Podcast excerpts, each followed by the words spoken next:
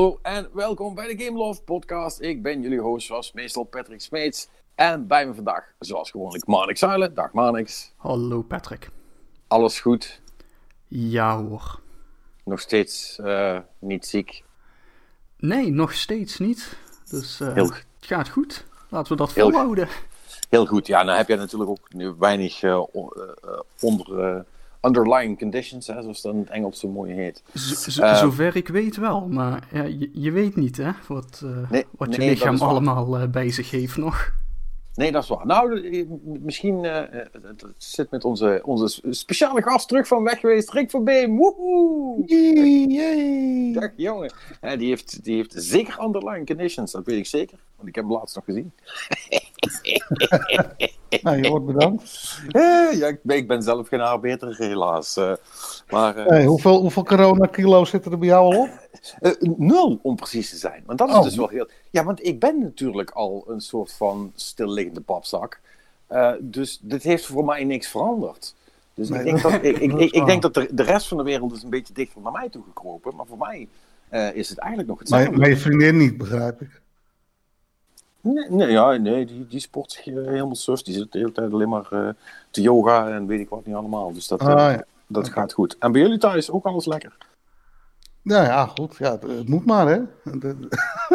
Ik bedoel, er valt weinig aan te veranderen, denk ik. Maar het gaat hier redelijk goed. Kijk, ik heb natuurlijk ook de mazzel dat ik een redelijk grote tuin heb waar ik nog in kan barbecuen met het mooie weer van de laatste dagen. Heb ik eigenlijk geen reden tot klagen. Je zal maar in een of andere flat wonen, ergens midden in de stad. Dan kan je echt geen kant op. Dat lijkt me echt verschrikkelijk. Ik hoor sowieso alleen maar slechte verhalen over de grote stad. Daar houdt zich blijkbaar niemand aan de regels. Het moet allemaal in drama zijn. En ik weet niet of het zo is, want ik ben daar natuurlijk niet. Maar... Ja, ik ook niet. Kijk, het is hier... Kijk, ik woon echt in zo'n Phoenixwijk. Het gaat hier redelijk mak. Kinderen spelen gezellig wel met elkaar op straat. Ik denk waar de meeste irritatie ontstaat is bij supermarkten en zo, weet je wel. Waar echt mensen zich niet aan de 1,5 meter afstand houden. Supermarkten zijn inderdaad natuurlijk wel zo'n punt waar het allemaal samenkomt. Nou jongens, dan heb ik goed nieuws voor jullie. Want vanaf komende week is het overal zo. Yay! Ja, dus ik ben heel benieuwd hoe dat allemaal gaat lopen. Ik ben ook wel benieuwd naar wat grafiek je gaat doen. Nou, we hebben natuurlijk onlangs alweer een opleving gezien in Korea. Weet je wel, 1 iemand die even naar de discotheek is gegaan en... toen hadden ze gelijk weer nieuwe besmettingen erbij. Nadat ze eigenlijk... clean waren. Ja, maar dat is op zich wel fijn dat dat nu meteen gebeurd is. Dan wordt misschien ook iedereen doordrongen van het feit dat niet bestaat. Clean. Ja, maar het stemt je ook een beetje pessimistisch over de toekomst natuurlijk. Hè? Ja, het wordt gewoon hopen dat ze snel het reddende spuitje vinden. Om het ongedaan te maken. En anders dan gaat dit nog wel even duren. Dan heb je daar gelukkig niet zoveel last van. Om er even terug te komen bij waarom we eigenlijk hier zijn. Hè? Dat is natuurlijk niet de corona-podcast. Jij werkt wel thuis. Dus dat scheelt. Ja, dus daar verandert weinig. Maar goed, de sociale contacten die je al mist van niet werken op een kantoor. Want het klinkt wel lekker, thuiswerken en zo. Maar ik heb toch wel liever een mix, weet je wel. Een mix tussen thuiswerken en op kantoor zijn met fysiek collega's. Dat communiceert toch wel wat makkelijker, vind ik. En gewoon af en toe mensen zien is ook fijn. Ja, of even slap lullen over de Grand Prix die ook niet wordt verreden, weet je wel. Bij de koffiezetapparaat. Dat is er allemaal niet meer bij. En ja, je bent echt wel toegewezen alleen op je gezin. En dat is niet erg. Maar je mist ook wel het sociale contact met anderen, moet ik zeggen. Ja. En ik had, of tenminste, wij hadden grote plannen. Ik zou naar Amerika vliegen en ik zou naar Korea vliegen. En Maar ja, dat gaat allemaal niet door. Nee, alle trapjes zijn gecanceld. Ja. Je bent sinds je de laatste keer bij ons was, ben je wel gewisseld van werkgever, maar je zit nog steeds in de game-industrie. Ja, klopt. Maar leg het even uit voor de mensen. Waar zit je nu? Hoe gaat het? Wat doen je? Nou, ik werkte voor Cacao Games. Ik weet niet of je dat nog wat zegt, maar zij waren de uitgever van Black Desert Online. Nee, daar heb ik nog nooit van gehoord. Nee, drawing a blank here. Maar ja. Ga verder. En ik ben daar weggegaan. Ik ben bij een andere partij, een Russische partij, ben ik aan de slag gegaan. Daar had ik het niet helemaal naar mijn zin. Lag meer aan mij, moet ik eerlijk zeggen, dan aan hen. En toen heb ik contact gehad met de studio van Black Desert Online. Dus degene die de game echt maken. En daar werk ik nu voor, remote. Dus erg spannend. Ja. En leuke club. Pearl Abyss heet die ontwikkelaar. Die zijn natuurlijk groot geworden met Black Desert Online. Maar er staan natuurlijk ook allerlei nieuwe dingen op stapel, toch? Die R, wat was het? Nee? Sky? Nee? Nee. R is een game. En die heet nou ook nog niet meer zo. Dat heet nu Elyon. En die wordt nog steeds gedaan door Cacao Games. In samenwerking met de studio die ook PUBG maakt. En bij Pearl Abyss hebben we net Black Desert op console gelanceerd. Ook Black Desert Mobile. En wij zijn nu bezig, onze eerstvolgende game heet Shadow Arena. En die gaat de 21ste in Early Access op Steam. En dat is het beste te vergelijken met, Halo. Hoe moet ik dat nou uitleggen? Het is een Battle Royale game met heroes. En die heroes zijn dan weer gebaseerd op de classes die al speelbaar waren in Battle Royale. Dus het is een beetje close combat, melee. Als laatste zei je Battle Royale, maar ik denk dat je bedoelt Black Desert. Nee, Battle Royale. Oh, de film Battle Royale? Nee, dus nogmaals, je speelt dus met... De personages lijken heel erg op die van uit Black Desert Online. Maar dat dacht ik dat je bedoelde. Nee, maar dan zijn we bij. Nou, het zijn allemaal heroes, die worden op een map gedropt. En die moeten elkaar killen, Battle Royale-stijl. Dus met een cirkel die steeds kleiner wordt. Alleen het verschil is natuurlijk, het is geen shooter, maar het is een... melee combat. Melee combat, ja. Interesting. Je moet daadwerkelijk naar mensen toe, in plaats van eens een struikje blijven zitten. Dus niks te snipen van 100 meter. Nee, dus het is echt close combat. Maar wacht even, maar dan is het toch, neem ik aan, ook wel een heel stuk kleiner van opzet, hè? Dan is het gebied waarin je speelt natuurlijk ook wat kleiner, want anders schiet het niet op. Ja, het gebied is wel wat kleiner, wel gedetailleerder, denk ik, dan de meeste Battle Royale games nu. Ook het aantal spelers is minder. Dus ik doe ik even uit mijn hoofd hoor nu. Maar ik meen 40 man dat we nu supporten. En dat dan gemixt met bijna Street Fighter-achtige combo's, maar dan in 3D. Zo moet je het een beetje zien. Maar valt er dan ook loot op te rapen, zeg maar? Kun je dan, zeg maar, magic gloves oppikken en dat soort dingen? Ja, of betere armor, betere stats, buffs, dat soort zaken. Dus zeg maar, het random... random weapons en buffs vinden in de battlefield, dat is nog steeds aan de orde. Ja, cool. Toen je zei Battle Royale, dacht ik even van, oh god, als dat maar goed gaat. Er zijn er maar een paar van, maar dat is wel een heel ander verhaal. Ja, het is wel echt iets anders, ja. Ja. Cool. Ja, en, dus we zijn benieuwd. Dus we hebben een aantal succesvolle beta's afgerond. En 21... de 21ste van deze maand, dus dat is niet zo... dat is over 10 dagen. Als we deze podcast opnemen... gaat hij in Steam Early Access en dan kun je hem gratis downloaden en proberen. Ja, dus voorlopig wel PC only dan. Ja, voorlopig PC only, maar we zijn wel, ik gok wel dat het een multiplatform release wordt. Bij enig succes. Bij enig succes en ook, kijk, er moet nog een hoop gepolished worden. Daarom gaat hij ook in early access. Kijk, het moeilijkste natuurlijk is dat je hebt een Battle Royale game setting, maar met heroes. Dus al die verschillende classes en al die verschillende abilities, die moeten wel natuurlijk enigszins gebalanced worden. Dat is niet te doen, maar goed. dat wordt lastig, maar goed, we willen in ieder geval zo dichtbij mogelijk komen. En, maar wacht even, maar als je met 40 man speelt, hoeveel heroes zijn er dan?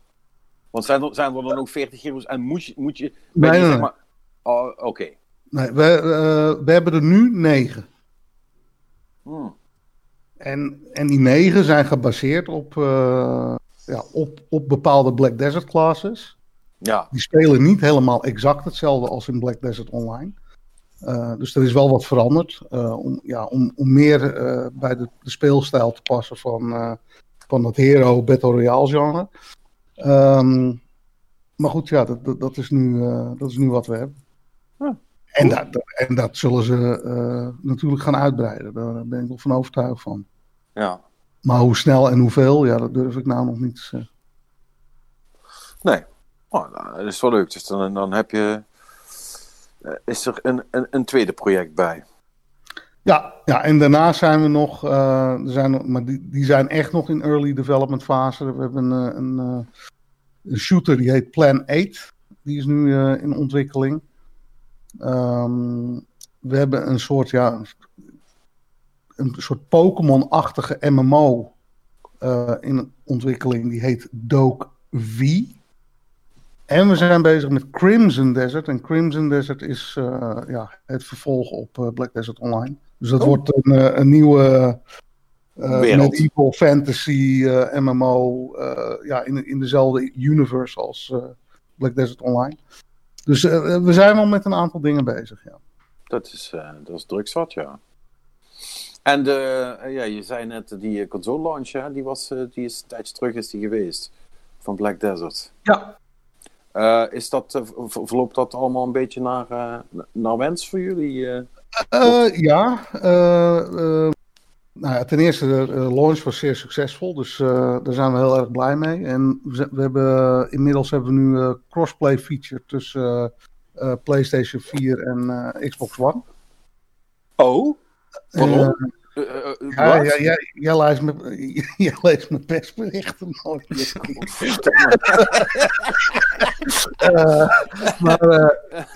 Dus je kan nu... en dat was best wel tricky, want even voor je beeldvorming... Xbox One was veel eerder gereleased als PlayStation 4. Dus we moesten heel snel zorgen dat in ieder geval qua content... dat er een bepaalde parity was tussen de twee consoles qua content. Want ja, anders werkt dat natuurlijk niet. En dan hebben andere facties veel meer voordeel dan anderen. Enigszins is dat nog wel een klein beetje zo. Omdat die guilds van de Xbox-versie... die hebben natuurlijk veel meer tijd gehad om zilver te verzamelen in game. Die hebben een paar weken vooruit kunnen grinden. Ja, die hebben wel iets voordeel. Maar we zien wel al dat heel snel aan het nivelleren is. Door gewoon... toch dat we nu heel veel PlayStation fans hebben weten te binden. Dus ja, dat is ook wel cool. Want onafhankelijk van welk platform je nu bezit... kun je wel met de andere mensen van de andere versie spelen. En dat is natuurlijk geen crossplay tussen consoles en PC... want het verschil in content is te groot, neem ik aan. Ja, dus de PC loopt echt al jaren voorop. Al moet ik wel zeggen dat de console-versies heel snel content erbij krijgen. Op een veel rapper tempo dan de PC. En het doel is dan, neem ik aan, uiteindelijk ook wel om het allemaal gelijk te gaan trekken. Ja, ik weet dat niet zeker. Maar ja, ik kan me voorstellen dat ze dat wel in hun achterhoofd hebben, ja. Ja. Het lastige daar weer wordt dan... hoe gaat dat dan werken in PvP? Hè? Controller versus keyboard. Ja. Maar dan zal het wel een vrije keuze zijn van de speler van... ik wil het wel of ik wil het niet. Ja. Maar goed, ik weet niet of het gepland staat. En als het gepland zou staan, of als men daaraan denkt, dan gaat dat zeker nog wel even duren. Want dan moeten eerst die consoles qua content verder zijn. No. Ja, en crossplay met mobiel is niet mogelijk. Want dat is eigenlijk is niet echt een port. Dat is een andere version. Ja. Nou, ik wil niet zeggen slim down, maar echt een optimized experience voor mobile. Ja, dat is de marketingversie van slim down. Ja, maar die game is wel echt gewoon anders. Het is geen port. Dus ja, die is echt zeg maar, van de grond af opgebouwd. Wel met gebruik van de Black Desert Engine assets en wereld en lore en weet ik het. Maar het speelt gewoon heel anders. En UI en zo, dat is allemaal gefocust op de mobiele speler. Ja. Maar dat hele...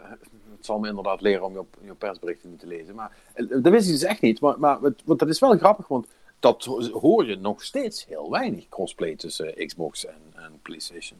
Nou, sterker nog. Ik denk dat wij de eerste MMO zijn die het doen. Want volgens mij in ESO kan dat niet.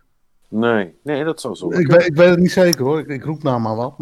Maar heb je er enig zicht op wat voor voeten dat in de aarde heeft gehad misschien? Want dat vind ik natuurlijk wel interessant.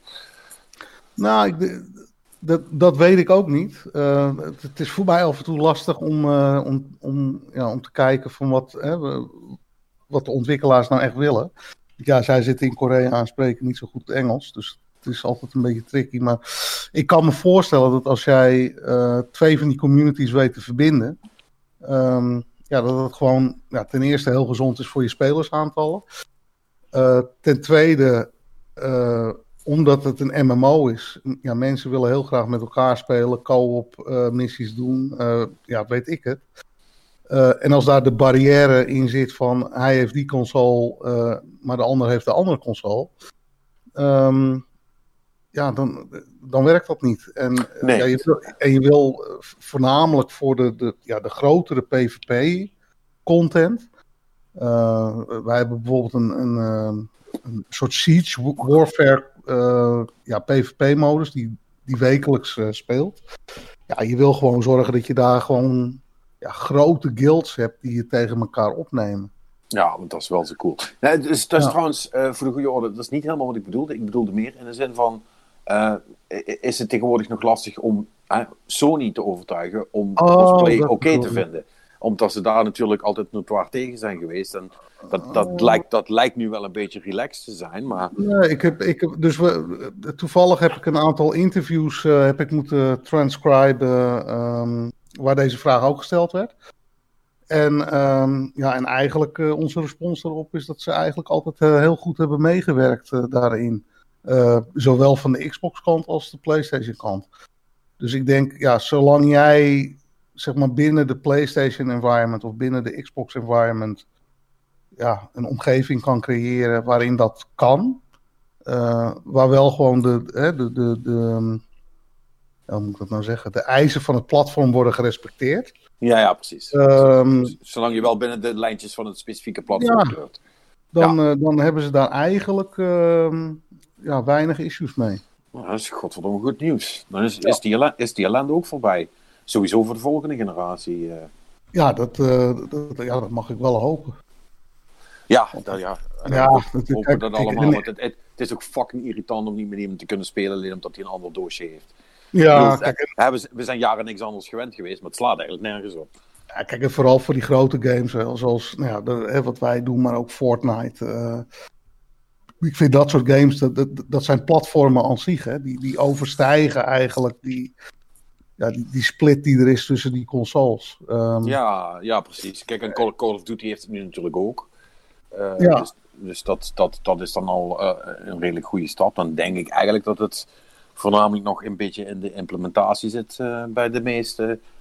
Of dat ze misschien met andere dingen bezig zijn dan dat het niet meer mag of tegengehouden wordt. Ja, en ik denk ook dat die consoles die kunnen zichzelf genoeg onderscheiden met oftewel wel een controller, oftewel services.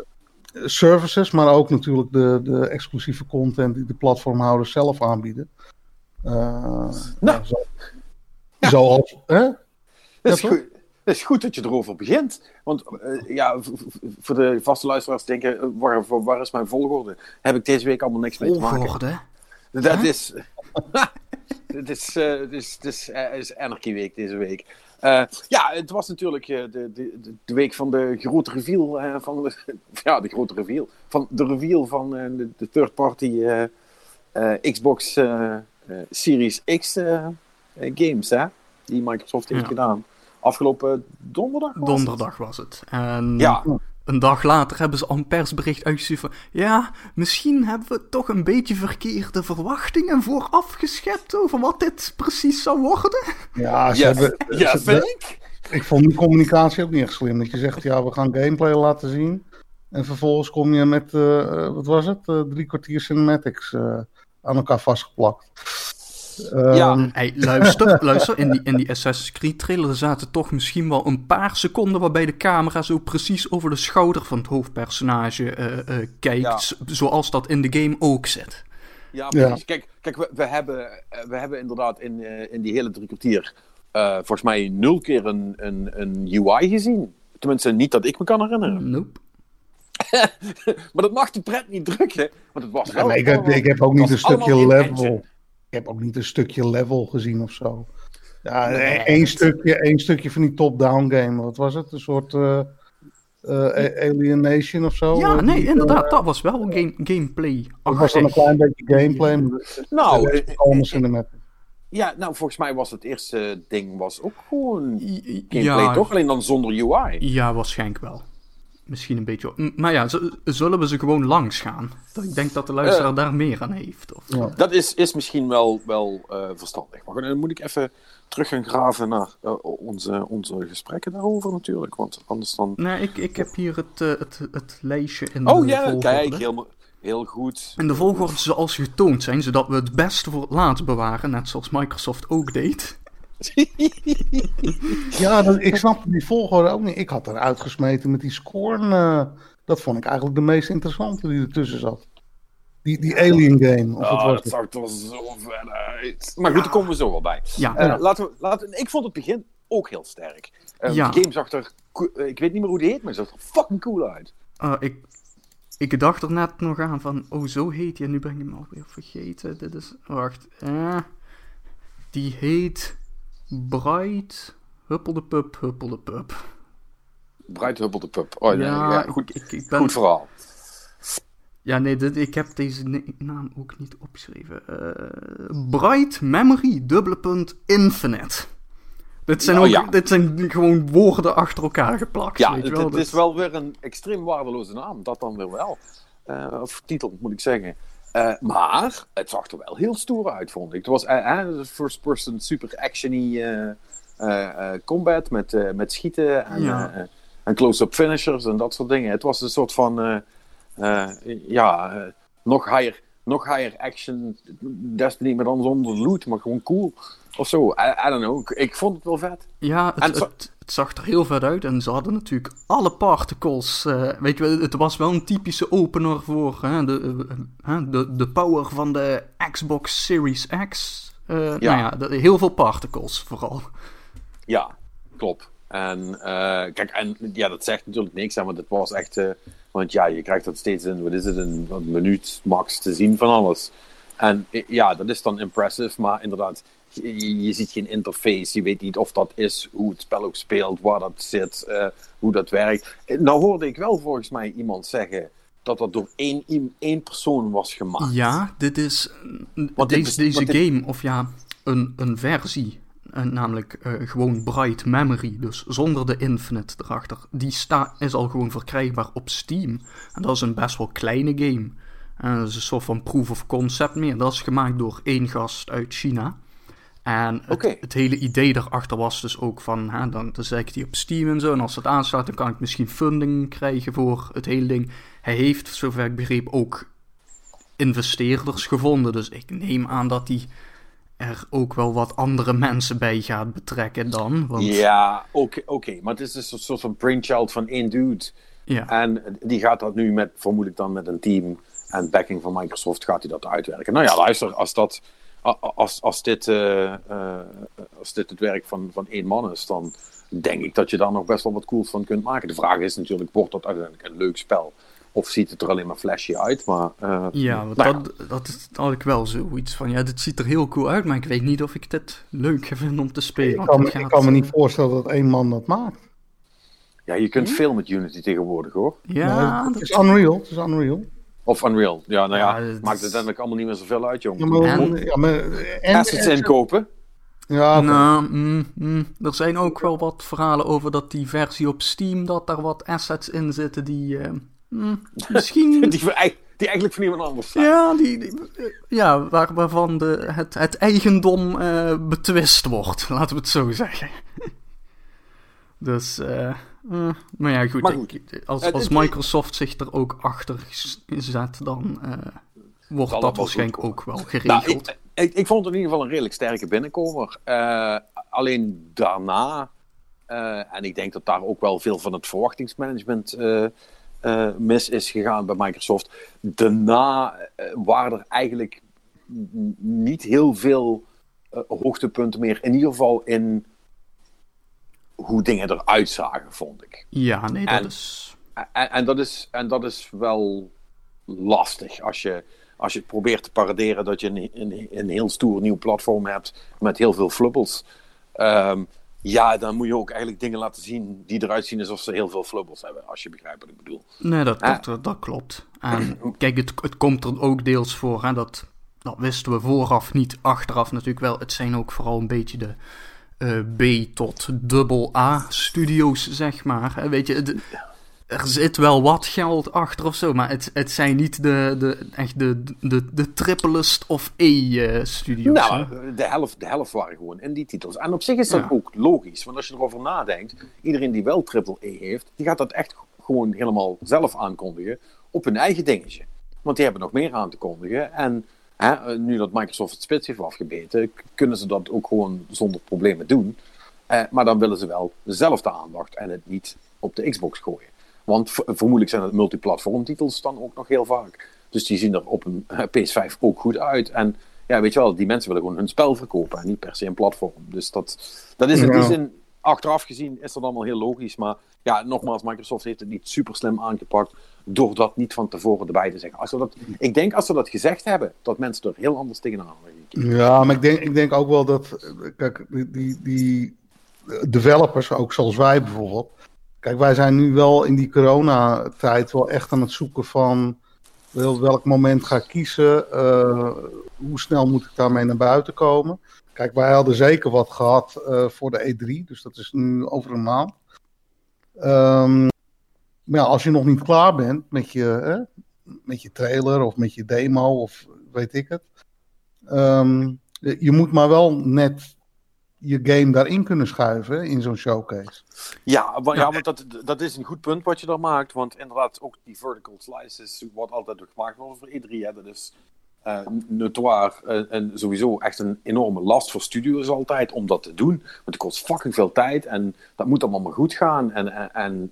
Want het is echt een soort van promo-ding wat meestal apart van het spel zelf wordt gemaakt.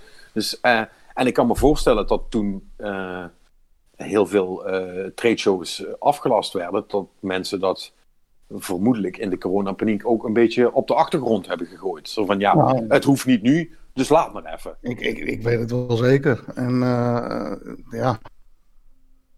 Kijk, en er zijn nu en wij kijken er natuurlijk ook naar. Maar ja, er zijn nu zoveel initiatieven. IGN is bezig met een soort, wat is het? Ja, zij gaan een show doen rond E3-achtig iets. Jeff Keighley is bezig met zijn Summer of Games. Dan heb je PC Gaming Show, die gewoon wel doorgaat, weet je wel. Ja. Als een soort remote videoconferencing ding.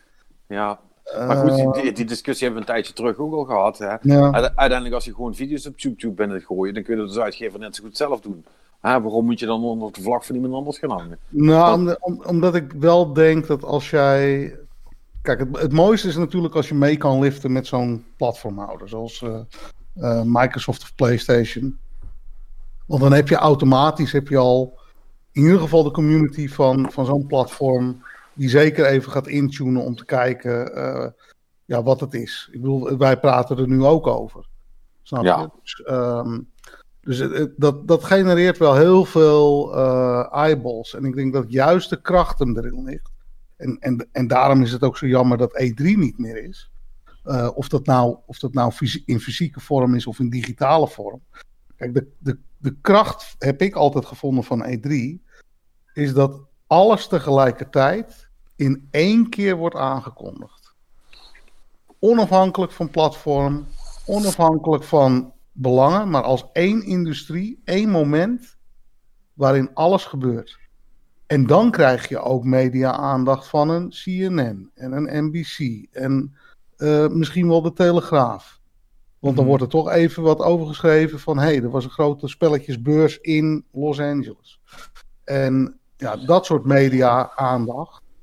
ook met deze nieuwe initiatieven... ja, die ga je gewoon echt missen. Maar aan de andere kant... wat jij nu noemt... dat is wel een beetje...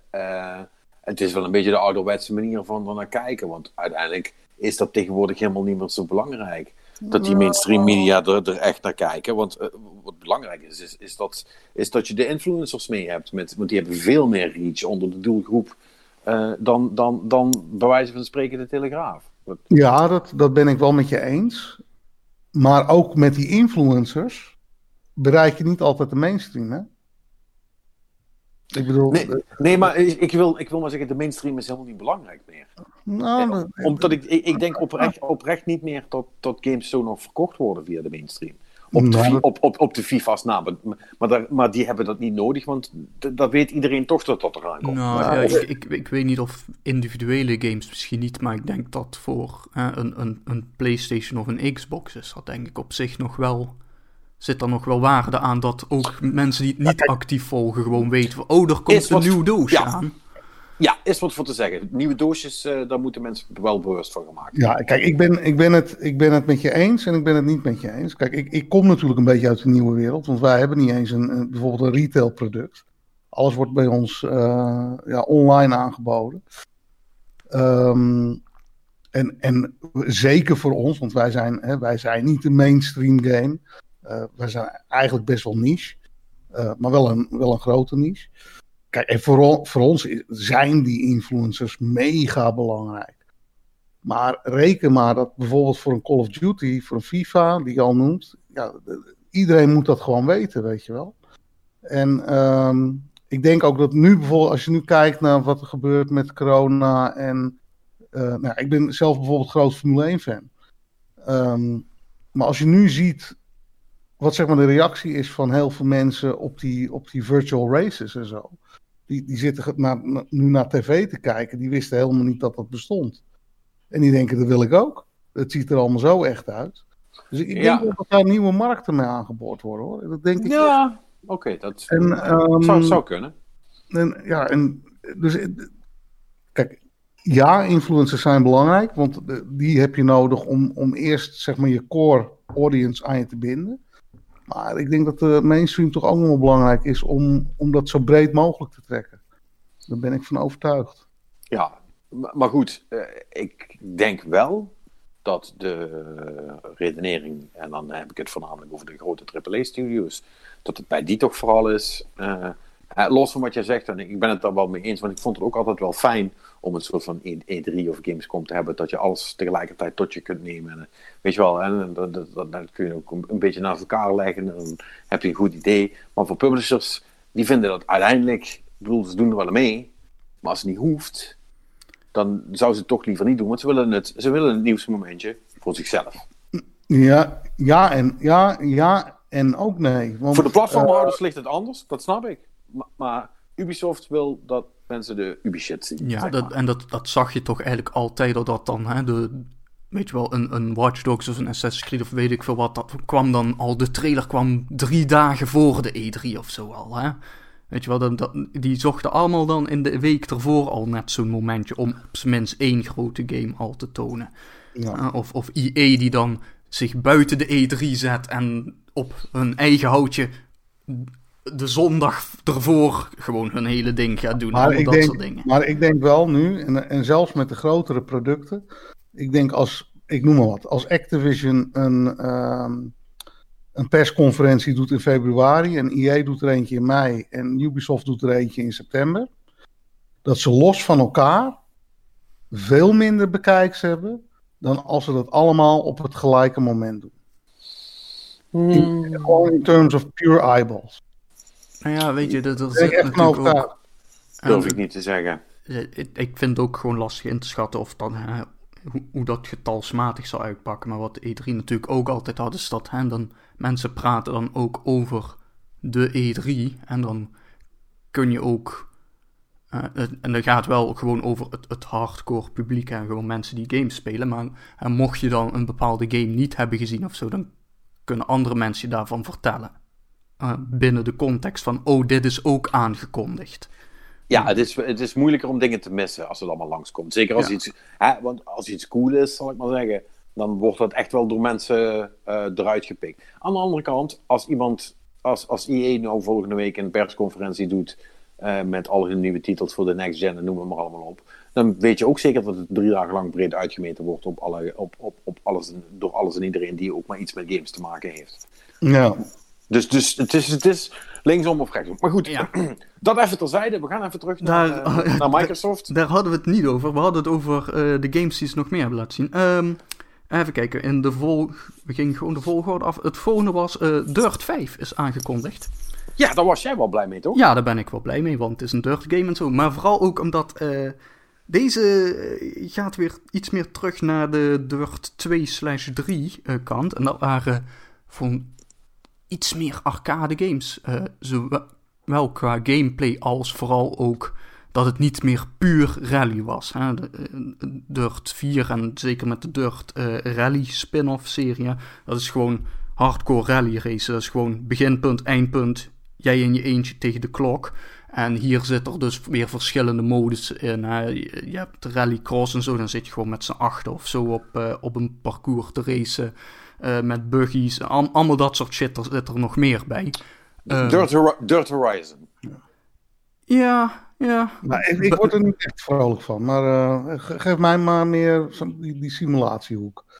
Nou ja, voor Dirt Rally 2.0 was van vorig jaar, meen ik. Nou, dus, en die serie die doet het ook goed genoeg, dus je kunt erop rekenen dat er volgend jaar waarschijnlijk gewoon een Dirt Rally 3.0 komt. Hè? Dat is...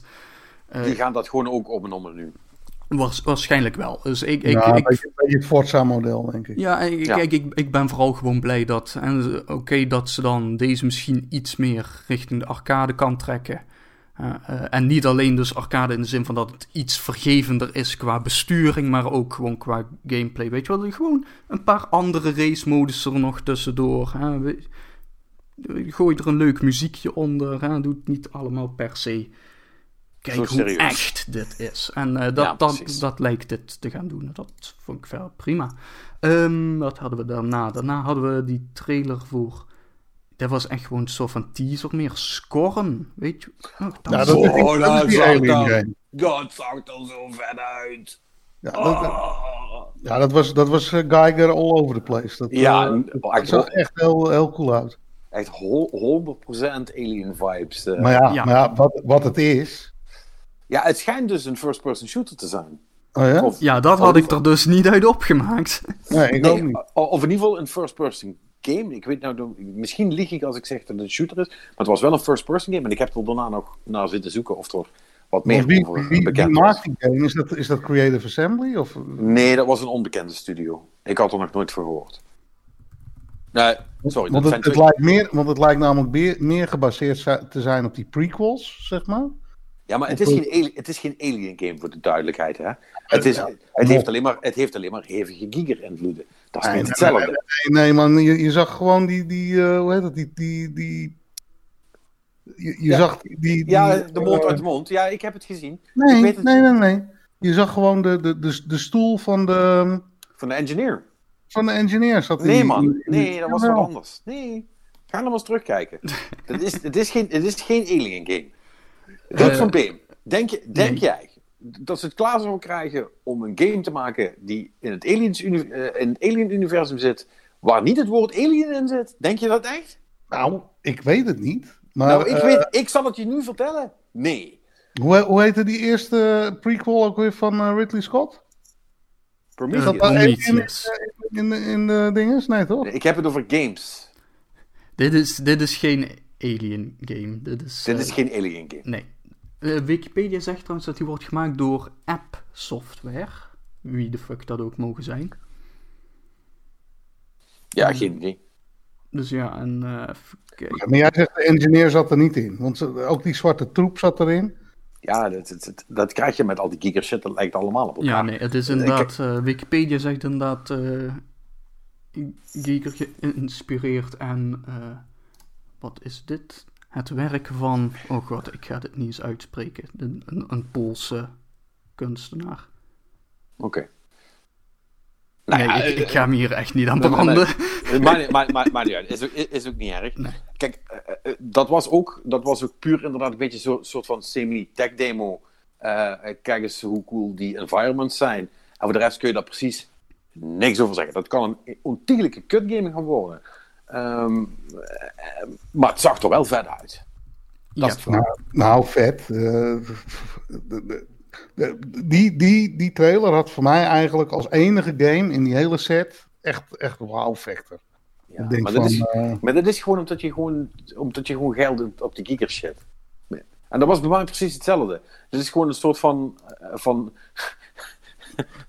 primal response. Ja, dus echt gewoon zo'n... Oh, vet, alien shit. Ja, dat had ik precies zo. En ze hadden het ook goed gedaan. Goed eng muziekje erbij. Dat was cool. Ja. Dus, maar goed, het is na de game. Het was... Oké, dus niet gebaseerd op Alien franchise dan? Nee. Maar het leek er wel heel erg op, hoor. Maar goed. De nazaten van Giger kunnen echt wel royalties gaan regelen. Dat denk ik ook. Daar ga je niet mee wegkomen. Even kijken. De volgende game die ze hadden is Chorus. Dat is een game van Deep Silver. Een soort van space shooter-achtig ding. Ja, dat heb ik gezien. Dat lijkt mij niks. Oh, was dat met die vrouw en dat schip? Ja, Star Foxy. Ja, dat deed me helemaal niks. Deed mij ook niks. Ik bedoel, het had op zich wel... een stijltje of zo. Ik weet je, het was wel een beetje...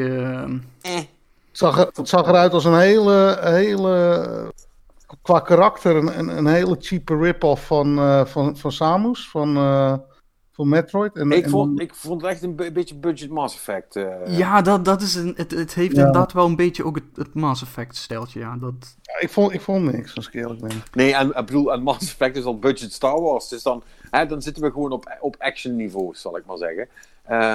Daar word ik niet vrolijk van. Nee, ik vond geen karakter hebben, of zo. Heel generiek. Ja, nee, kijk, ik denk alleen van, ja, zou misschien leuk kunnen spelen of zo. Maar... Het had ook niet een uitgesproken stijl of zo, weet je wel? Het was inderdaad wel echt je middle of the road sci-fi. Ja, het voelde echt een beetje alsof we gewoon assets uit verschillende stores uit elkaar... bij elkaar waren geraapt. En wat ik dan zag van die scheep en zo, vond ik nou ook niet echt cool uitzien. Nee, het was niet cool. Nee, ik vond het ook niet tof. Nou, dan heb ik hier een hele toffe game voor jullie. Hou je vast? Madden. Ja. Ja, dat had ook niet gehoeven. Heel Amerika ligt er wakker van, hè? Ja, dat is... Ja. Dat is inderdaad wat FIFA hier is, dat is Madden daar. Maar we hebben 5 seconden CGI gezien, hè? Ja, nee. Wow, dat was wat... En die ene, ik neem aan dat het een speler zelf was die je uitlegt hoe verder dan niet is. Madden, fine. Next. Inderdaad. Dan hadden we Vampire The Masquerade 2... Bloodlines, zeg ik uit mijn hoofd. Paradox Game, volgens mij. Zag er wel oké uit, vond ik. Jo.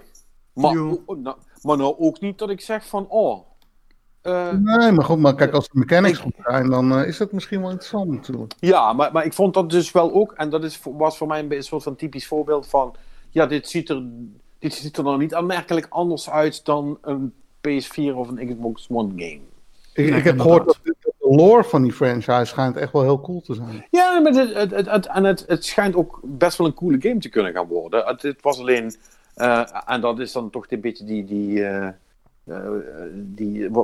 die mindfuck van dat je toch een soort van andere verwachting hebt. En dat je vindt, ja oké, het zag er wel leuk uit, maar als je me had verteld, dit is een aankondiging voor een game die over 2 maanden op de Xbox One uitkomt, had ik je ook geloofd. Ja. Nee, snap je? Ja. Want dat is ook shit, want je ziet ook in die glimpsen die je te zien krijgt, zie je niet het verschil dat die consoles kunnen maken. Want dat kan toch wel degelijk zijn, hè? Ja, maar dat zie je niet. Ja, maar dat was in de vorige generatie al niet, hè? Jawel. Nee, joh. Nou, de aankondigingstrailers van Watch Dogs en The Witcher 3. Nou, kijk, ik vond tussen zeg maar, als je kijkt naar de platforms, ik pak even alleen PlayStation, maar tussen PlayStation 1 en 2, echt mountains of difference. 2 en 3, mountains of difference.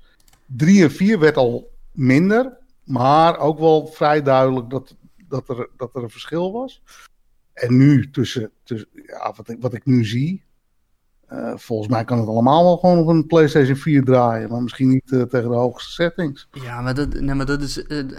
En dat is sowieso iets waar ze gewoon tegenaan gingen lopen, is dat er, weet je wel, gewoon diminishing returns ontstaan. En dat, weet je wel, dat is ook, daarom ligt nu ook de focus heel erg in de marketing op. Wij kunnen 4K en 60 fps of 120 fps of whatever it is.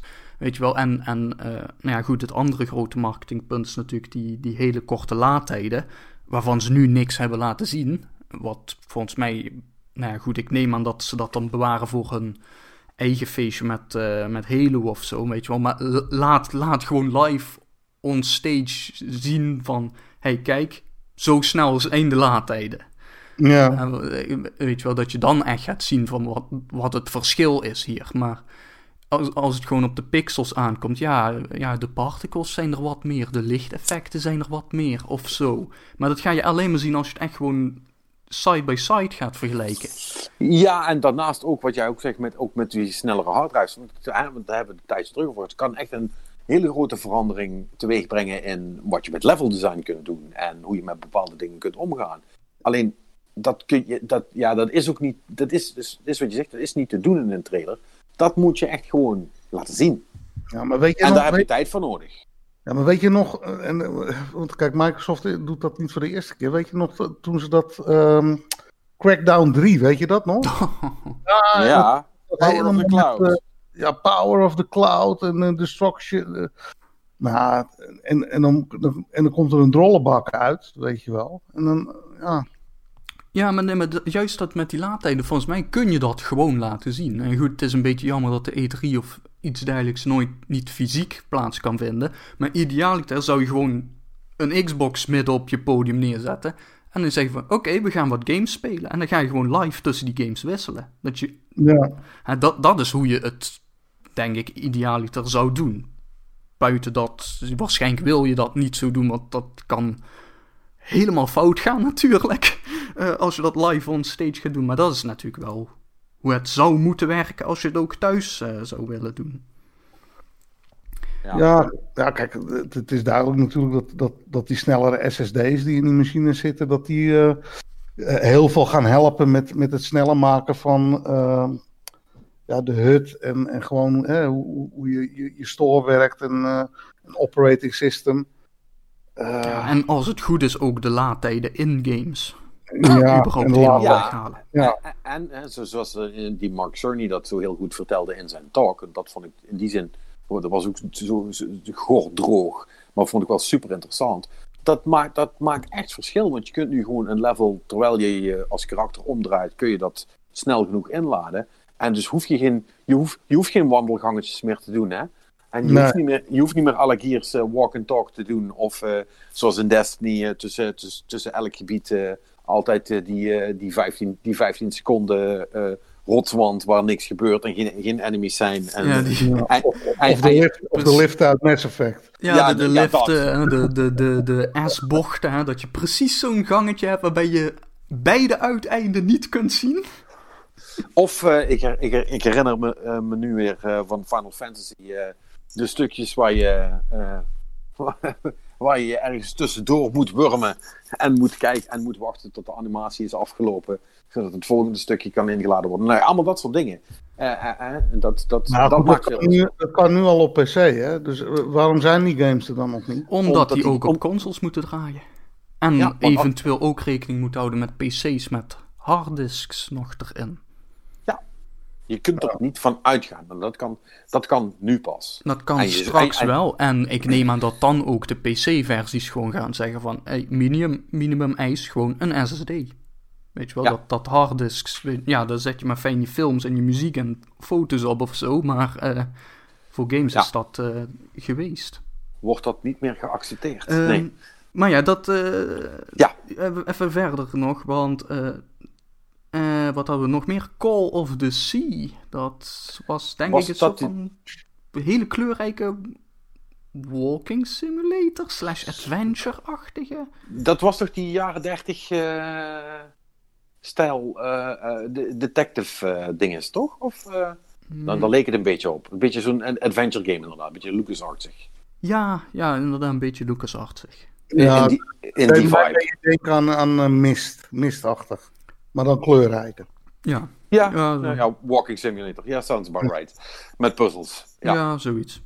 Dus, zag er heel mooi uit of zo. Maar verder, wie weet. Nee, deed eigenlijk veel, moet ik eerlijk zeggen. Nee, dat moet je aanspreken. Nee, maar goed, ik hou best wel van adventure games. Maar ik vond niet dat het zo'n uniek smoeltje had. Dat ik denk van, daar heb ik zin in. Maar, snap ik. Voor die ene minuut. Maar goed, dan hadden we die Ascent. Dat is die twin-stick shooter-achtige. Dat zag er verder uit. Dat zag er goed uit, ja. Ik dacht in eerste instantie dat dat Cyberpunk was. Toen ik die cutscene was te kijken. Oh ja? Ja, voordat de gameplay begon. Dat is toch die met die futuristic city en die shit allemaal, zeg maar. Nee, dat was die volgens mij die Alien... wat is het? Alienation-achtige game. Was dat toch? Ben ik nu in de war dan? Was er nog zo'n game? Die top-down game heb je toch over, Marnix? Ja, dit is zeg maar de top-down shooter-achtige. Ja. Twin-stick-achtig, zoals het uitzag. Nee, ja, ik weet even niet... En dat was niet die met die sci-fi setting? Ja, sci-fi wel. Oh. Ja, een beetje Gears of War, maar dan top-down. Zo zag het er een beetje uit. En een beetje alien-achtige environment. Oké, nou misschien ben ik in de war. Dan komen we er zo wel op. Ja. Nou, de volgende game, dat is The Medium. Een horror. Ja. Reserve Silent Hill. Ja. Nou ja, dit is... en dat is natuurlijk een beetje jammer, want het was natuurlijk puur CGI en geen gameplay. Maar wat ze hier in die trailer natuurlijk wel hadden, is dat die omgevingen gewoon in een soort van windhoogsteeltijd veranderden. Ja. Ik vond het er heel cool uitzien. Wat ik wel heel suf vond, is dat op een gegeven moment aan het einde van die trailer... kwam heel even die developer in beeld. Oh, en we werken samen met de sound engineer van Silent Hill. En ik had het al gehoord. Ik denk, die muziek die komt me godverdomme bekend voor. Ja. En toen kwam inderdaad Aoka. Maar ik vind het raar. Dat zet je toch iets met tekst op scherm of zo? With the music of bla. Kwam er apart nog zo'n stukje interview met zo'n developer. Ik vond het heel raar. Ja, het was misschien niet de beste manier om te doen. Maar goed, het is... Kijk, en hier ben ik dus heel benieuwd naar of... hoe de gameplay dan gaat zijn, of die veranderingen in de omgeving, die ze dus in die trailer de hele tijd hadden, of dat, weet je wel, gaat dat gewoon live in-game ook gebeuren? En de developer heeft nog in een ander interview wel al zoiets cryptisch gezegd als van, het belangrijkste aspect van onze game is echt niet mogelijk op de oude generatie, daar heb je echt de nieuwe consoles voor nodig of zo. Ja, sure, ik bedoel, dat zullen ze allemaal wel zeggen, hè, maar... Ja. Dus, nee, maar kijk, ik wil gewoon weten hoe ver kunnen we die SSD's die erin zitten pushen, weet je wel? Kunnen we echt gewoon, terwijl je daarin rondloopt, zo'n heel level transformeren zoals in deze trailer werd gesuggereerd? Of is dat nog te veel gevraagd dan? Ik moet wel zeggen, ik kreeg meer een Alan Wake vibe bij dan Silent Hill, als ik eerlijk ben. Hmm. Hadden jullie dat ook of niet? Ja, nu dat je het zegt, dat klopt ook wel. Hoe dan ook, het was wel ook, omdat ik ook dingen zag gebeuren dat ik dacht van oké, ja, dit zie ik ook wel translated naar gameplay. Zo van oké, dit snap ik. Ik denk dat ik hier wel blij van ga worden. Ja. Ik ben er wel enthousiast over. En trouwens, ik heb even teruggekeken. Die asset, dat is inderdaad wat ik bedoelde. Ik vond dat heel cool. Die twin-stick shooter. Van net. Ik vond dat er heel ver uitzien. Ja, had ik ook. Ja, maar dit medium zie ik ook helemaal zitten. Ik denk dat dat een hele toffe game kan worden. En daar kwam volgens mij een andere reserve game achteraan. Want die was van... Dat was die anime... Ja, hier achteraan kwam de anime game van Bandai. Ja, Bandai Namco's rip-off tour continues. Ja, Scarlet Nexus heet het. Ja. Wat was dat? Dat kan ik niet meer herinneren. Wat was dat? Jawel, dat was dus een soort van Devil May Cry-achtige dinges, maar dan met anime gezicht. Oh ja. Ik had daar niet zoveel mee. Als ik vond het steltje niet cool. Wat heel jammer was, want voor de rest... Nee, ik dacht van, anime game van Bandai. Oké. Weet je wel, hè? Ze hebben natuurlijk anime Dark Souls gedaan. En, nu is dan anime de Devil May Cry-ish. Of het had ook wel een klein beetje iets weg van... die coole Switch game van Platinum, hoe heet die nou? Zeg eens. Chain. Astral Chain. Ja, daar kreeg ik ook een klein beetje vibes van. Alleen, ja, dat Namco, het spijt me heel vreselijk, maar dat Bandai Namco stijltje. Ik weet niet wat die met die mensen doen, die anime mensen, zeg maar. Ik vind die er altijd heel slecht uitzien. Het komt niet over of zo. Dat ik echt denk van ja, het lijkt er echt zo ingeplakt. Ik vond het er niet heel impressive uitzien. Maar goed, misschien is het nog een early build. Voor hetzelfde geld hebben ze straks de engine helemaal rond en ziet het er wel echt super vet uit. Ja, maar wat ik wel apart vind, ik zit nou even op die website te kijken. Dus er staat dus wel de aankondiging voor Xbox Series X.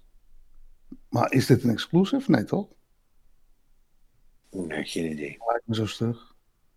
Nee, maar de meeste van deze titels hebben überhaupt nog geen release datum, hè? Nee.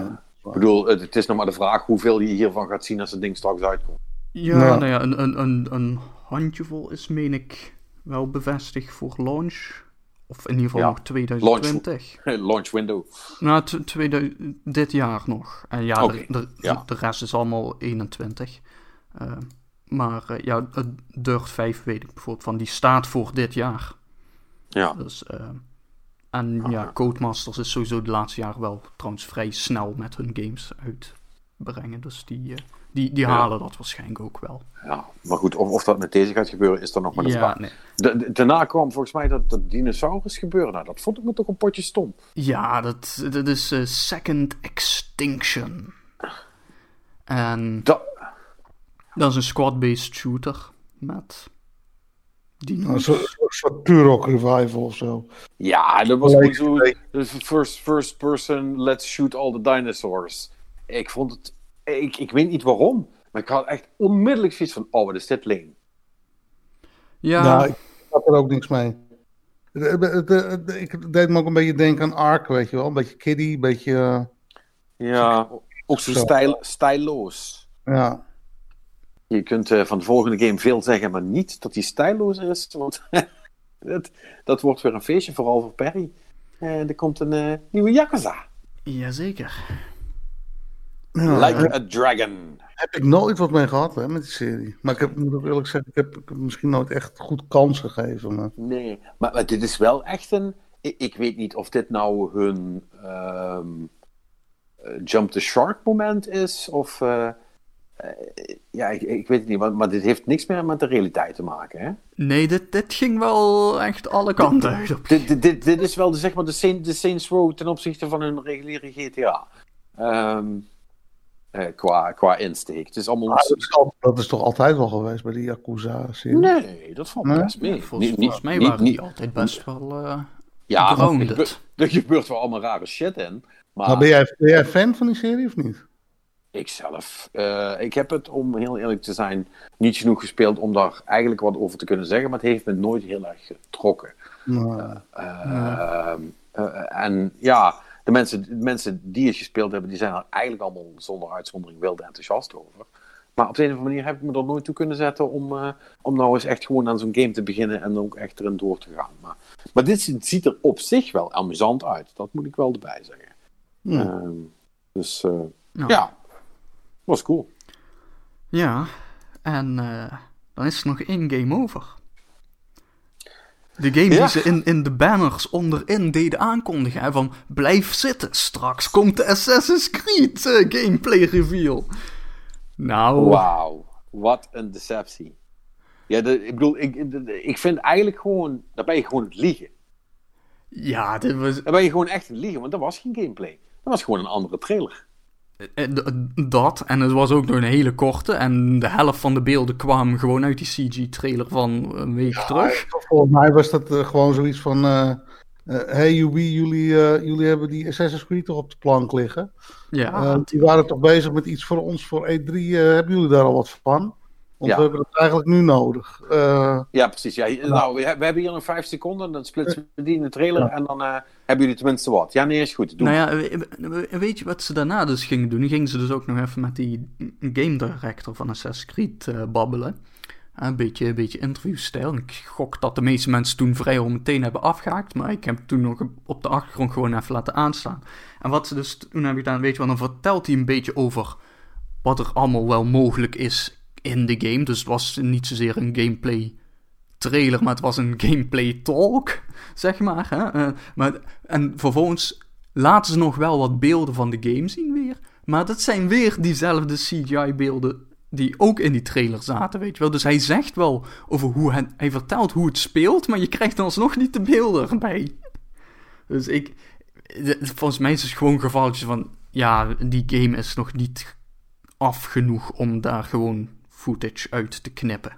Dus ze hebben gewoon één gameplay trailer of één CGI trailer gemaakt en daar hebben ze nu gewoon stukjes uitgeknipt en geplakt en gedaan. Ja, of het past simpelweg niet in hun release schedule. Hè? Dat zou kunnen. Hebben ze ook afspraken gemaakt met Sony voor bepaalde reveal momenten. Ja. Ze zijn waarschijnlijk zelf nog met een evenement bezig. Volgens mij hebben ze... was dat Ubisoft? Ik haal nu even alles door elkaar. Nee, dat was EA. Ah, dat was EA. Ja. Ik kan me voorstellen dat ze ook met gewoon een eigen digital event bezig zijn. Tuurlijk. Ze hebben gewoon zelf ook wat nodig om even snel een zijsprongetje te maken. Wat vonden jullie van die Photoshop show eigenlijk? Oh, van die reveal-ding. Ja, Perry heeft het aangezet natuurlijk als echte Assassin's Creed-fan. Hij dacht helemaal van, nu gaan we het zien, hè? En hij heeft die volle 8 uur naar die Bob Ross zitten kijken? Nee, volgens mij niet. Volgens mij heeft hij hem wel na een aantal minuten alweer afgezet. Maar hij was not amused. Dat ging echt nergens over. Maar ja, goed. Nee, dat... Alle Twitch-kijkers, hè? Maar ja, weet je, op zich... Dat laat natuurlijk wel zien dat ze ook echt niet veel hadden als ze daar al mee beginnen, weet je wel. Nee. Dan hadden ze ook echt niet veel anders. Nee, tuurlijk niet. Nee. En weet je, aan zich denk ik wel dat het een coole game wordt of zo. Het ziet er wel cool uit en dat soort dingen, maar ja. Nou, dit is wel de eerste, ik denk, sinds, wat was het nou de laatste die ik echt leuk vond? Dat was met die piraten. Black Flag. Dit is wel de eerste dat ik denk van misschien wel weer een keer oppakken. Ofzo. Ja, nou ja, ook omdat ze zeiden van dit wordt een wat kleinere, Assassin's Creed, dus in een wat beperktere wereld. Dat vind ik prettig, want ik heb geen tijd meer om in zo'n kaartcheckbox rond te lopen. Kijk, ik weet alleen niet of dat, is dat kleiner ten opzichte van de gemiddelde Assassin's Creed, of vooral kleiner ten opzichte van de laatste. Want naar het schijnt, ik heb Odyssey niet gespeeld, maar die schijnt echt helemaal volgestopt te zijn met allerlei troep. Dus kleiner relatief aan wat is dan. Die was heel groot. Ik hoorde wel dat die bijvoorbeeld 2 keer zo groot zou moeten zijn als Origins of zo. Oh, dat is echt insane groot. Want Origins kon je al makkelijk 40 uur in kwijt, hè. Dat is echt... dus... Al die Assassin's Creed games zijn groot geweest. Ja, Origins. Ja. Zelfs een kleine Assassin's Creed game is fucking 50 uur normaal gesproken. Ja. Als je alles wil doen. Ah, vroeger, Assassin's Creed 2, daar was je in 20 uur door. Nou, als je alleen de main quest... nee hoor. Dat, als je het... Ik heb die game vaak genoeg gespeeld. Dat, 20. Maar er waren ook nog gewoon geen sidequests eigenlijk. Weet je wel, en in Brotherhood kwam er een beetje dat systeem dat je een beetje kon rondspelen met jouw eigen Brotherhood. Hè, dat je die SS een beetje op pad kon sturen en zo. En voor de rest, alle overige shit moest je gewoon zelf voor jezelf maken in de open wereld, weet je wel. En daarna kwam de economie erbij. Ja. En kwamen er nog allerlei andere dingen bij, hun systemen. En toen hebben ze hem inderdaad helemaal opgevuld. Ja, maar ik moet wel zeggen, dit is wel de eerste keer dat ik weer een klein beetje... Ik heb er de hele tijd niks mee gehad meer. Maar dit is wel de eerste keer dat ik weer een klein beetje psyched ben voor een Assassin's Creed. Maar dat is dan puur de setting, neem ik aan. Dat heeft puur te maken met de setting, ja. Ik weet niet of die... Heb je God of War gespeeld? Ik heb hem wel, maar ik heb hem nog niet aangeraakt, nee. Oh, ja. Die hoop ik tijdens... ik hoop dat die corona nog wat langer duurt. Dan kan ik dan kan ik een keer op mijn backlog heen. Nee, dat is een geintje, maar... ik begin het ook wel aardig zat te worden, maar... nee, ik heb hem wel gekocht. Dus ik ben hem wel van plan om hem te gaan checken. Maar een beetje het probleem dat ik heb met mijn PlayStation... is dat ding dat stijgt op, man. Lijkt het wel. Oh, jong. Vertel me alsof een Boeing 747 opstijgt. Ja. Dat is dus super grappig. Want dat je dat zegt. Want ik heb... Je hebt een Pro, of niet? Ik heb een Pro, ja. Ja. Maar want mijn Pro doet nog steeds helemaal niks. Nee. Muis stil, nothing on the hand. Ja. Maar ik startte mijn OG. Ja, dat is geen OG, dat is zo'n wit. Dat is later gekocht dan in het begin. Maar gewoon een normale PS4, zou ik maar zeggen. Die startte op. En toen ging ik iets doen. En die begint me daar toch een potje te joelen. Dacht ik, holy shit, hey, ik zit in het menu. Ik ben helemaal niks aan het doen. Doe. En toen snapte ik het pas, hoe erg dat was. Holy shit. Maar, maar wacht even, dat is een oudere PlayStation die je al had? Of die heb je erbij gekocht of zo? Wat? Nee, dat was degene die ik had. En toen kwam de Pro uit. En we hebben natuurlijk de Pro beneden gezet. En hebben die andere boven gezet. Zoals ik de tv niet kon hebben, dat ik dan toch nog kon Destiny. Ja. Nee, maar bij mij stijgt die echt op. En ik heb hem al een keer opengemaakt en geprobeerd schoon te maken. Maar dat helpt helemaal niet, joh. Weet je wat het volgens mij is? Ik denk dat de truc is, want die van mij, mijn Pro, die staan dus, ook al sinds dat de Pro uit is. Die heb ik precies in al die tijd 0 keer schoongemaakt. Sterker nog, die wordt nauwelijks afgestoft. Daar gebeurt eigenlijk niks mee. Die ligt gewoon in een poeltje stof, ligt die daar te liggen. Ja. En ik denk dat dat de manier is. Gewoon inkapsel met stof, dan komt er geen nieuwe stof bij. Ja. Nou ja, die van mij heeft ook redelijk wat stof, hoor. Maar, ik heb ook gehoord dat het is voornamelijk de PlayStation Pro launch models die dat probleem hebben. Dus ik weet niet hoe oud jouw Pro is. Ja, die heb je? Oké. Ik heb hem al dag in het winkel getrokken. Ja, goed, ik heb dat probleem. Ik hoor van heel veel andere mensen dat ze hetzelfde probleem hebben. Maar om dan even terug te gaan naar het probleem, of mijn probleem daarmee... Ik vind het gewoon niet meer relaxed om games op dat ding te spelen. Omdat hij zoveel pleurenserie maakt. Het leidt gewoon te veel af. Ja, dus ik ben eigenlijk aan het wachten met mijn PlayStation 4 backlog. Op de PlayStation 5. Om dat maar weer aan te zwingen op de PlayStation 5. Ik denk dat dat op zich geen onverstandige keuze is. Want ik gok niet dat er heel veel nieuwe spelletjes gaan zijn. Nee, en weet jij veel. Misschien zit er nog wel iets van een enhancement op of zo. Weet ik het. Ja, daar hopen we allemaal op. Hè. Kijk,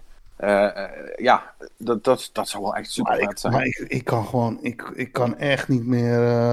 ook wel, dan wil ik Sekiro spelen. Nou ja. Je moet ook een beetje je oren gebruiken bij om dat ting, ting, ting, ting, ting. Je wil een beetje dat je horen hoe het zit. Nou, en zeker als je aan het sneaken en aan het klooien bent. Ja, headset, ja. Heeft alleen maar de rest van de familie er last van. Dat is tenminste niet meer jouw probleem. Ja, maar ik vind dat ook gewoon... Ik vind het gewoon niet relaxed game. Het is een singleplayer game. Ik hoef met niemand te ouwehoeren. Want jij lult toch nooit meer. Want je zit toch alleen maar op Destiny. Dus ik wil het gewoon... Ik heb een mooie surround set. Daar wil ik gewoon een beetje van genieten. En dat ding dat maakt alleen maar teringen hier. Ja, ik vind ook vooral gewoon... Het maakt mij gewoon lichtelijk nerveus als dat ding zo tekeer gaat. Echt van... Gaat dat ding daar gewoon uitfikken of zo? Weet je wel? Dat... Ja, je bent gewoon de hele tijd bang dat die kapot gaat. Nou, basically. Nou, wat ik wel merk is dat als ik alles uitzet, zeg maar. Dus echt alle programma's die ik niet gebruik. Dus dat helpt al. Hè? Als je 1 app draait in plaats van 2. Want je kan natuurlijk switchen tussen 2. Dat helpt een beetje. Maar met Sekiro ook. Joh, dan zet ik hem aan. Maar dan begint hij eerst een cutscene af te spelen. Nou, dat gaat dan nog wel. Want dat is een filmpje. En dan begint hij gewoon... het is gewoon echt niet cool. Het is echt vervelend. Dus, maar goed, dat over God of War. Dus, maar goed, we waren gebleven bij Assassin's Creed. Het lijkt mij wel wat. Een beetje met die vikingen varen en dorpjes ransacken en weet ik veel wat. Het lijkt me wel cool. Een beetje woeste zee, een beetje kil, bliksem, storm. Ja, ik zie dat wel zitten. Ja. Maar dat wil ik nog vragen. Is die gameplay van Assassin's Creed verbeterd? Of speelt het nog steeds een beetje stroperig, weet je wel? Met dat runnen en dat hij dan automatisch dat karakter dingen doet? Of... Nou ja, dat hebben ze met Origins toen aangepast... Ja. De grootste aanpassing is vooral dat je niet meer spontaan van een toren afflikkert. Maar ja, in ruil daarvoor, en dat irriteerde mij wel toen ik Origins aan het spelen was, is dat hij dan toch nogal graag aan muurtjes blijft plakken, weet je wel.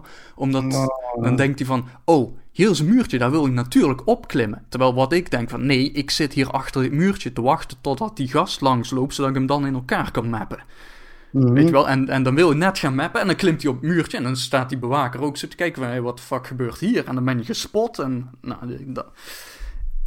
ze hebben het nog niet helemaal onder controle, maar ja, tegelijkertijd misschien wordt het weer aangepast, want ja, daar hadden we het vorige week nog wel over, hè? Die vikingen, dat zijn natuurlijk toch wel iets anders gebouwde gasten dan alle vorige assassins, dus... Weet je wel, ik zie sowieso... Nou, of niet, hè? Nou, ik kan me er sowieso gewoon iets minder bij voorstellen... dat een viking in een toren gaat klimmen. Weet je wel, dat... Ja, en weet jij veel? Misschien is die game wel woke ook, hè? Misschien kan je wel kiezen voor een vrouwelijke viking. Ja, dat kan. Je kan gewoon kiezen. Nee. Maar ik heb wel het idee dat ze zijn het nu al zo een beetje in het kleden van tevoren. Ik denk dat dit echt wel een soort van departure wordt van wat we gewend zijn van Assassin's Creed. Ik denk dat dit hun moment is om even iets nieuws te proberen. Ja, ik zal het zeggen. Het schijnt wel dat hij wordt wel geproduceerd door dezelfde producer als Origins. Ja, nee, dat is dus inderdaad die director. Dat is de gast die Black Flag en Origins heeft gedaan. Nou ja. Dus dat is in principe heel hoopgevend, want dat waren wel... Dat waren wel even beter. Dat is zeg maar de gast die elke keer de course correction mag doen.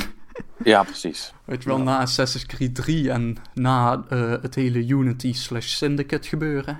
Syndicate was oké, maar niet bijzonder.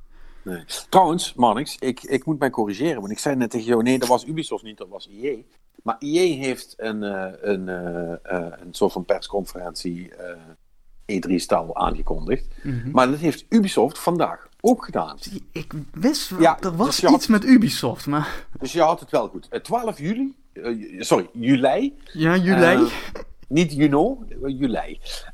12 juli gaan zij een online... ding doen. Fully digital showcase with exclusive game news, reveals and more. Party emoji. Stay tuned. Interessante. En volgens mij is EA een dag van niet de 11e. Of misschien was EA dat kan ook nog. EA... Heb ik dat hier ergens staan? Dat heb ik zal Leon een druk hebben? Dat heb ik hier niet staan wanneer ze het precies gaan doen, maar ja, ik weet ook niet. Maar weet je wel, iedereen is gewoon binnenkort hun dingen aan het plannen. Ja, dus het gaat wel allemaal deze zomer langskomen. Dat is een ding wat heel zeker is. Maar na Assassin's Creed, dat was eigenlijk wel de uitsmijter, toch? Of had toen was het klaar. Ja, daarom zijn we ook verder gegaan, het was klaar. Ja. Dus ja, dus denk ik niet voor veel mensen waar ze op gehoopt hadden. Kijk, even los daarvan van nog... Kijk, Microsoft gaat natuurlijk nog met een first-party blowout komen. Ja, die komt in juli ook, volgens mij. Ja. Dus, hopelijk iets laten zien van die nieuwe Halo, want dan ben ik dat nou toch... Ja, dat hebben ze ook wel gezegd. Dan komt die. Nou, ja. Gears ben ik eigenlijk... Ja, ik vond Gears 5 eigenlijk best wel leuk. Die heb ik best wel gespeeld, maar ik ben eigenlijk... Dan merk ik gewoon aan mezelf dat ik toch wel... Ja, toch wel klaar ben met die serie. Ja. Ja, ik snap dat wel. Want even nog heel snel, want voor de rest heb ik niks nuttigs gespeeld. En ik heb wel nog even verder gespeeld de Gears Tactics. En ik merkte toch ook wel heel snel dat... want ik vond het best leuk. En ik vond die cutscenes cool, wat ik zei. En in die zin het ontwikkelt zich ook nog de hele tijd door. En nieuwe karakters erbij. En het wordt steeds spannender, maar... Ik heb toch ook op een gegeven moment zoiets van... Ja, ik geloof het allemaal wel. Het zal wel, of zo. Maar goed, je houdt ook niet echt van het genre? Of, ik vond de originele XCOM heb ik helemaal kapot gespeeld. Die vond ik heel leuk. Ja. Okay. En pas op, ik ben origineel. Het is natuurlijk wel een iets ander genre... maar ik ben wel van de... van de generatie die helemaal... Tactics, zeg maar. En dat soort games. Dat vond ik echt wel cool. Ja, oké, goed. Dus ik heb niks tegen tactics games.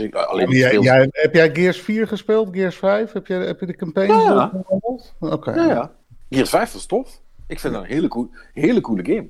Ja, ik ook. Ik heb me echt goed mee vermaakt. Ja, ik vond hem ook tof. Maar jij hebt de multiplayer daarna niet meer aangeraakt. Nee, fuck die multiplayer. Ja. Maar ik hoef nog maar 1 keer voor mijn kanus geschoten te worden met zo'n shotgun. En dan ben ik er al wel klaar mee. Nou, ik heb het wel gedaan en ik moet zeggen, het zit goed in elkaar. En ik heb me echt wel even vermaakt. En misschien dat ik hem nog een keer opstart hoor, of zo, als er weer nieuwe maps bij komen of zo. Maar ik zit er niet meer zo diehard in als toen met Gears 1. Die aantrekkingskracht heeft het. Ja, maar joh, weet je, die tijd van Gears 1 en het begin van Gears 2, dat komt nooit meer terug. Nee. Maar goed, dat is ook al, 12 jaar terug nu. Ja, dus die serie gaat ook al zo'n tiegelijk lang mee. Dat is echt super lang geleden. Je zou ook gewoon hopen dat ze... Ja, maar dat series gewoon een beetje echt... op een laag pitje gaan zetten de komende maar dat was voor mij echt zo'n generation-defining game, weet je wel. Ja. Dat was voor mij echt... Dat was de 360. Ja, Gears was 360 en 360 was Gears. Ja. Meer voor mij dan bijvoorbeeld een Halo 3 of zo. Weet je wel. Ja, maar ik denk dat voor veel mensen... Nou, Halo 3 heb ik trouwens ook nog best wel veel gedaan. Maar toch ook niet zo. Want de generatie daarvoor, dat was voor mij Halo 2. Ja. Daar heb ik dagen, nachten lang aan gezeten. Nou, ik denk dat Halo 2 en ik denk Forza 1 op de originele Xbox... Dat waren daar de generation-defying games. En misschien nog een Fable of zo, weet je wel. Maar op de 360 was dat voor mij, ik denk, Gears en En de Mass Effect serie. Ja, en misschien ook nog wel... ja, en Skyrim en Dark Souls, weet je wel. Dat soort games. Ja. Ja. Ja, goed. En wat dat voor deze gaat worden. Want ik denk ook... Want jij zegt net, ja, die nieuwe Halo. En ik ben er ook heel benieuwd naar. En ik kijk er heel erg naar uit. Ja, ze moeten gekeken hebben naar wat Destiny heeft gedaan. Ja, maar ik denk dat dat niet kan. En ik denk ook niet dat dat werkt. Dat werkt niet voor Halo. En uiteindelijk, want dat is ook een beetje het probleem met Halo. Halo is wel een beetje een neerwaartse spiraal geraakt. Want Halo 1 is fucking fantastisch. Halo 2 had een hele goede multiplayer. Om het daar maar bij te houden. Halo 3 was eigenlijk de complete package. Toen klopte alles. En daarna is het gewoon hard achteruit gegaan. Halo 4 was al niet zo leuk. En Halo 5 is stom. Nou, mijn favoriete in de hele serie. En dat voelt voor mij een beetje als de perfectie van Halo 3. Dat is voor mij toch nog wel echt Halo Reach. Dat vond ik de beste. Ja, Reach is een best of. Ja. Daar zitten alle coole stukken van alle Halo's in. Ja, maar dan geremixed. En de campaign was tof en de multiplayer was tof. En daar kwam echt alles together, maar ook met een polish van waar je u tegen zegt. De uitsmijter natuurlijk van Bungie voordat ze naar Destiny gingen. En ik vond ODST ook heel cool. Vond ik ook wel tof, ja. Maar goed, linksom of rechtsom, dat gaat dus wel toch betekenen dat, ondanks dat we er heel benieuwd naar zijn, want als dadelijk die nieuwe Halo komt, die gaat je toch niet meer die vibe geven. Ik geloof daar niet meer in. Ja, ik bedoel, ik zou graag het tegendeel bewezen krijgen, maar ik denk het niet. Ik denk het ook niet, maar laten we het hopen. En als Halo het niet doet, dan gaat de Elden Ring het wel doen, denk ik. Ja, nou, eerst maar eens kijken wat het is. Ja, of die Sony Exclusive From game. Dat kan natuurlijk ook nog. Ja, de geruchten roepen nog steeds dat het een Demon's Souls remake wordt. Ja, ik heb juist gehoord dat het echt een original piece of work gaat worden. Dus ook geen Bloodborne 2? Ook geen Bloodborne 2. Nee, dus het is een beetje gemist. Denk Sekiro, maar weer iets anders. Ja. Wel met de FromSoftware. Is dat niet gewoon Elden Ring dan? Wordt dat niet gewoon een soort... Elden Ring maken ze voor Bandai. Dat wordt gewoon een... multiplatform release. Ja. Dus, en ik moet heel eerlijk zeggen, Demon's Souls remake op PlayStation 5. Voor Bandai, vormen ze het ook bij Activision?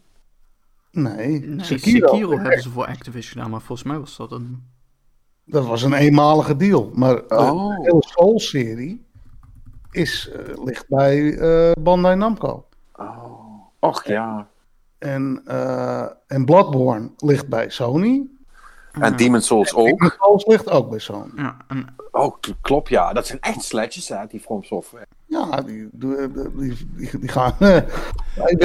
Dat is toch echt briljant dat je, zeg maar, dezelfde 80% en dan, zeg maar, die laatste 20% doe je een beetje de hele tijd variëren en dat doe je dan gewoon aan iedereen verkopen. Ja, maar dat is het. En het gekke is natuurlijk dat Bandai dan zelf nog een soort rip-off daarvan maakt. Ja. En dat is toch wel nog steeds zelf... Ja, luister, dat is de enige anime-game die nog verkoopt voor Bandai. Ja, of niet anime-game die nog verkoopt voor Bandai. Ja, maar ze zijn gewoon bang dat From zegt van... weet je wat, met je zootje. Ik trek die license bij je weg en ik geef het wel aan Activision. Of voor mijn part gaan ze het zelf doen. Het zal me niks verbazen als FromSoftware bezig is met zijn eigen publishing activiteiten op te zetten. Waarom niet? Ja, als Platinum het kan, dan kunnen zij het ook, hè? Ja, natuurlijk. Ja. Waarom zouden ze gaan sharen met een publisher als ze zo'n IP in handen hebben? Ja, misschien dat ook wel de deal is die ze met Sony hebben gedaan. Dat ze hem zelf publishen en dat Sony... Nee, Sony is wel echt de publisher. Volgens mij ook de rechtenhouder van... Oké. in ieder geval de rechtenhouder van Demon's Souls, in ieder geval in Japan. Ja, nee, maar ik heb het over die nieuwe, ik heb het over de nieuwe dingen, hè? Niet de oude. Nou, Bloodborne is 100% Sony. Ja. Nee, dat weet ik. Ik heb het over het nieuwe ding. Ja, dat hangt van de deal af, denk ik. Ja, maar dat zou wel slim moeten zijn. Ja. Nou ja, hoe dan ook. Dat lijkt me in ieder geval heel cool om in de gaten te houden. Hadden jullie trouwens een tijdje geleden die Souls-achtige trailer gezien? Die heel cool was. Die van Platinum? Nee, dat was niet Platinum. Een of andere onbekende Poolse developer. Nee? Die, hoe heette die game nou? Zag er echt heel cool uit. Dat zegt me niks. Niet zo lang geleden. Denk een maand terug of zo. Heel cool. Nou, goed. Ja, goed verhaal. Over From gesproken. Ik weet niet of jullie dat hadden gezien. Maar er is dus iemand die toegang heeft tot een devkit voor de PS4. En die had zichzelf tot taak gesteld om Bloodborne op 60 fps te krijgen. Hebben jullie dat gezien? Nee. Is hem gelukt? Bijna. Bijna, ja. Want hij vond het heel irritant, omdat Bloodborne heeft eigenlijk nooit meer een PS4 Pro patch gekregen. Terwijl het game dat best wel had kunnen gebruiken. Ja, daar zaten wel wat stukken in waarbij het waarbij die een beetje zwaar kreeg. Ja, maar dat was maar 30 fps en zelfs dat kreeg die game niet geregeld. Vooral in de Challenge Dungeons had hij daar last van, had ik het idee. Ja. Maar heb ik jou echt gestoord? Hij heeft mij nooit echt gestoord, hoor. Ja, je went daaraan. Op een gegeven moment valt je dat niet meer op. En laten we eerlijk zijn, in sommige van die dungeons gaat het er zo chaotisch aan toe dat als het langzamer gaat dan normaal, dat je daar alleen maar gelukkig mee bent. Ja. Dus dan is dan is dat een geluk bij een ongeluk, zal ik maar zeggen. Maar ja, deze gasten in... Lance McDonald. Die vond dat... Die heeft het gewoon een soort van hobbyproject gedaan. En die is echt in de code gedoken van Bloodborne. Maar die heeft dus ook echt... En dan zie je dus wat er allemaal bij komt kijken. Want die wilde dus de framerate omhoog doen. Maar heel vaak als je dat doet... een van de beste voorbeelden daarvan is volgens mij die PC-versie van... Van Dark Souls. Dark Souls 1 of 2? Dark Souls 1. 1 was dat, waarbij je, ja, daar is een mod voor om de FPS op 60 te zetten, maar dan breken de physics helemaal. Dus als je dan van een ladder afgaat, dan zak je gewoon door de grond heen. Dus, en volgens mij was het met Dark Souls 2 hetzelfde. Dan had je die van die wapens die konden breken, weet je wel. Ja, nee, Dark Souls 2 is inderdaad... die PC-versie die heeft From gewoon zelf gemaakt. Die draait ook wel gewoon 60 fps, als je dat wilt, weet je wel. Alleen inderdaad... Dan gaan de wapens gewoon 2 keer zo snel kapot. Omdat de durability is echt gewoon, wordt gewoon getimed. Hè? Zeg maar hoeveel milliseconden of whatever het is, jouw wapen tegen iets anders aanschuurt. Hè? En dan gaat er zoveel vanaf. En ja, als de framerate omhoog gaat, dan telt dat dus gewoon 2 keer zo hard. Wat dom is eigenlijk, maar... Ja, maar ja, zo gaat dat met coding, hè? Ja, zo gaat dat met heel veel games waarschijnlijk, hoor. Dat is... Ja. Goed, en dat was dus bij Bloodborne ook een hand. Dus die gast heeft echt met de hand overal gezorgd van... Oké, waar wordt hier gerefereerd aan die 30 frames per seconde? En heeft dat allemaal eruit gehackt. En heeft het toch wel draaiende gekregen. En is op de rustigere stukken haalt hij gewoon de 60 frames per seconde. En volgens mij was het meer zo'n van... zie je, dit kan. From, doe eens iets. Weet je wel, ik denk niet dat dat gaat gebeuren. Nee. Maar die jongens van Digital Foundry, als je dat interessant vindt... die zijn daar helemaal in gedoken natuurlijk. Want dat vinden die ook prachtig. En die hebben ook met die gast gepraat... en heeft hij dat helemaal uitgelegd hoe hij dat heeft gedaan. Het is wel interessant om een keer gezien te hebben... Wat er dan komt. Oh ja, hij heeft hem wel naar 27p moeten zetten trouwens, om 60 frames te halen. Dus ja, zo kunnen we allemaal 60 frames halen. Ja, en dan was het nog... Hey, 27p? Switchport. Ja! Ja, let's go! Let's go! Toch die port van Dark Souls Remastered op de Switch is ook best wel goed. op het geluid na, maar...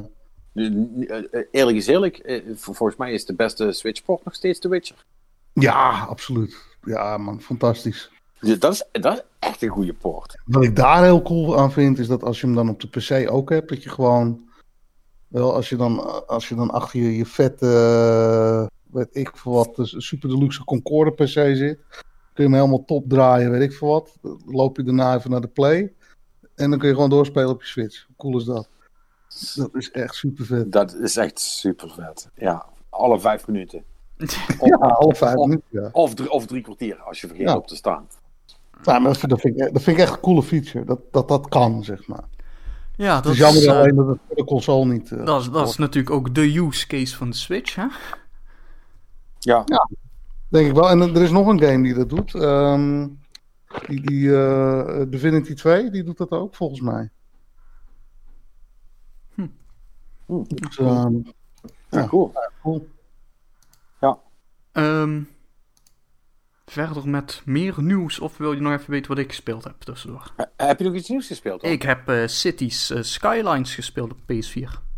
Oh! Want die zat tussen de PS Plus games. En ik denk van, nou ja, misschien toch mensen gaan spelen. Want, staat die op PlayStation Plus? Ja, die staat nu op PlayStation Plus. Samen met Farming Simulator 2019. Dus het is een simulator maandje. Waar we trouwens nog geen mailtjes over hebben binnengekregen. Jammer. Zo jammer.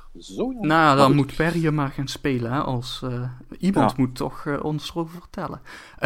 Maar ja, City Skylines. Dus allereerst heel slim dat ze hem nu op PS Plus hebben gezet. Het is gewoon de base game. En in het hoofdmenu krijg je dan te zien welke DLC-pakketten er allemaal beschikbaar zijn. Nou, dat zijn er een stuk of 14.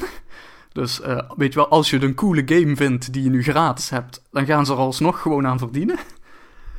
En nou ja, weet je wat het is? Het is even met... dit zijn types van die games waarbij je heel snel overweldigd kan worden. Maar ik moet zeggen, het valt wel mee, eigenlijk. Want wat ik wel heb gedaan, ik heb gewoon een lege map gemaakt en ik heb de geen geld cheat aangezet. En ik denk van, ja, eerst maar eens gewoon even rustig bouwen zonder de hele tijd schermpjes te krijgen van, nee, dat kun je niet doen, want je hebt geen geld. Ja. Gewoon even kijken hoe dit allemaal in elkaar zit. En wat ze heel slim hebben gedaan is... met die interface, ze hebben gewoon op de R3... dus als je de rechterstick induwt... dan krijg je gewoon altijd gewoon de tooltip... met alle informatie over dat ding... wat je op dit moment geselecteerd hebt. Weet je wel? Dus je kunt... aan het begin krijg je inderdaad gewoon die tutorial. Hè? Van oké, dit zijn je wegen. Zo doe je een weg aanleggen. Als je hierop gaat, dan kun je de vorm van de weg veranderen. Allemaal die shit. Als je later denkt van, hé, ik ben dit vergeten. Dan kun je gewoon weer even die knop indrukken. Krijg je gewoon precies hetzelfde schermpje te zien. Wat heel fijn is. Want, nou ja, je weet hoe het met dit soort citybuilders gaat. Daar zitten heel veel opties in en zo. Dus, UI-ellende, zeker op consoles. Nee, de UI is op zich wel gewoon geordend en zo. Weet je, als ik iets zoek, kan ik het wel vinden. Maar weet je, er zitten gewoon van die dingen in. Je moet rekening houden met echt van alles. Weet je wel. Aan het begin begin je gewoon weg aan te leggen. En dan doe je aangeven langs die weg wat voor soort zone het is. Hè? Komen hier huizen of komt hier commercieel gebied te staan? Of wordt het industrie? Nou, dan moet je je waterleidingen aanleggen. En je stroom, nou dat is allemaal redelijk straightforward. Want als je gebouwen hebt die geen waterleiding hebben... dan komen daar icoontjes boven te staan van... hé, ik heb geen water. Nou, dan leg je gewoon die leiding aan. Dat is allemaal... makkelijk te doen. Maar dan krijg je dus op het moment dat er ook mensen daadwerkelijk gaan wonen, dan krijg je dus allemaal te maken met van dingen van noise pollution. Weet je wel, wegen genereren geluid. En mensen vinden het natuurlijk niet fijn als ze direct langs een snelweg wonen. Of als je gaat voor de groene energie en ze allemaal windmolens neerzet, die maken ook herrie. Vinden mensen ook niet fijn als er een windmolen in hun achtertuin staat. Dus weet je, dan moet je daar weer rekening mee houden. Zijn er genoeg scholen in de buurt? Dat bouwt steeds meer uit. Het wordt allemaal steeds meer complexer. Dus dan krijg je echt zo'n... Het is eigenlijk een citybuilder met een heel simulatiesysteem eronder. Maar ik moet zeggen, ik vind zeker omdat ik het dus gewoon zonder geld speel, is het gewoon best wel relaxed, weet je wel. Gewoon een beetje aan je stad zitten te pielen. Hè? Oh, hier even een nieuw gebiedje aanmaken. Dit kruispunt is duidelijk een verkeersinfarct. Hè? Nou, even de wegen opnieuw aanleggen. Hè? Even kijken, misschien dit 3 baans maken. Allemaal dat soort shit. Ja, dus, en dan, dan hoef je alleen maar te focussen op... wat maakt nou een werkende stad? Ja, inderdaad. En blijkt dat een goede toegangsweg... dat toch wel... dat is best wel lastig, eigenlijk. Want, en dat is wel iets wat...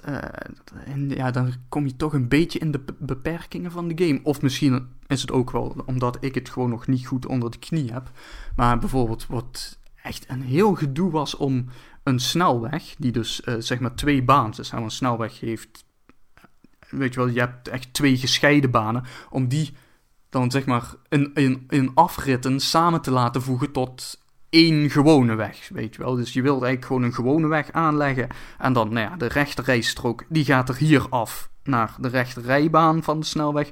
en de linkerrijstrook, die moet nog even een beetje door... dat die daarin kan. En dat was toch wel een heel gedoe om daar een beetje netjes aan te leggen. Maar goed, ik gok dat dat ook deels te maken heeft met dat ik geen flauw idee heb van wat ik nu aan het doen ben. Dat, ik had echt, ik heb nu echt een soort van Frankenstein-achtige kruispunt om als toegangsweg naar mijn stad. En ik heb hem al 3 keer proberen aan te leggen en het klopt nog steeds voor geen meter. Maar ja, ik vind het wel een relaxed game. Het is echt, wat ik zeg, gewoon lekker een beetje aan je stad liggen te klooien. Ja. En heb je nou niet zoiets van, oh ja, dat is eigenlijk wel leuk, misschien moet ik dit op de PC gaan spelen, omdat het lijkt me toch altijd fijner om dat... Nou ja, ik heb hem, grappig genoeg, had hem al op de PC... op Steam. En toen kwam ik er eigenlijk zeg niet zo in. Maar ik vind ook niet... Het werkt echt heel relaxed op controller, hoor. Dat zit echt heel goed in elkaar. Oké. Ik heb eigenlijk niet het idee dat ik een muis of zo nodig heb. Weet je wel? Dus alles werkt in een hele fijne grid en zo. En natuurlijk, het zijn natuurlijk wel allemaal een beetje... zeker de hoofddingen zitten heel makkelijk te selecteren. Hè? Je doet gewoon een beetje door dat menu heen scrollen met de pijltjes of met je linkerstick. En dan selecteer je gewoon wat met kruisje en zo. En als je dan zeg maar de speciale shit wilt, hè, dan moet je driehoekje inhouden. En dan komt er zo'n cirkelmenu tevoorschijn en zo. Dus er zit natuurlijk wel heel veel onder de motorkap verstopt en zo. Maar echt gewoon, ze weten heel precies... van wat zijn de dingen die mensen vaak gebruiken... en hoe zetten we die zo makkelijk mogelijk neer... en weet je wel, die ene keer dat je denkt van... oh, ik heb deze 1 baansweg... die heb ik verkeerd om aangelegd... dus ik wil de rijrichting veranderen... weet je wel, die optie... ja, die zit een beetje dieper verstopt... maar dat is geen probleem. Dus ik vind dat ik wel gewoon relaxed... om zo met controller te spelen, ja. Nou, cool... Dus dat is heel cool. Beetje jammer alleen dat ook voor deze game geldt dat mijn PlayStation toch langzaam een raketlancering begint te worden. Weet je wel, aan het begin als je stad nog leeg is, dan valt het wel mee. Maar op het moment dat er wat flatgebouwen en zo in staan, dan en allemaal die autootjes beginnen rondrijden, wordt hem op een gegeven moment toch wel veel. Dus ja. Maar ja, nee, het is echt... Ik zou hem zeker wel even downloaden, hoor, als je toch PS Plus hebt. Ja, dat moet ik sowieso even doen. Sus vindt dat wel leuk, die houdt er al van. Heeft hij ook al wat te doen. Ik ben wel hevig teleurgesteld dat ze geen Animal Crossing meer kunnen spelen. Dus ja, ben jij dat aan het doen eigenlijk, Rick, of niet? Ja, ik zit dik in de Animal Crossing. Ik ben multimiljonair. Oh, jij. De belt komen je de oren uit, hè? Ja, ik ben de grote turnip... de turnip koning van... hands on the balls and the bull, zeg maar. Maar hoe heb je dit fortuin vergaard? Is dit allemaal helemaal netjes gebeurd? Of heb je ook wat villagers zitten verhandelen op de zwarte markt? Nee. Ja, want dat is niet Tom Nook sanctioned, hè? Dat vindt hij niet oké. Nee, ik heb... dat is eigenlijk niet hoe je die game natuurlijk hoort te spelen. Maar ik speel hem dus echt als een soortement van strategy game. Dus zeg maar dat ik het net had.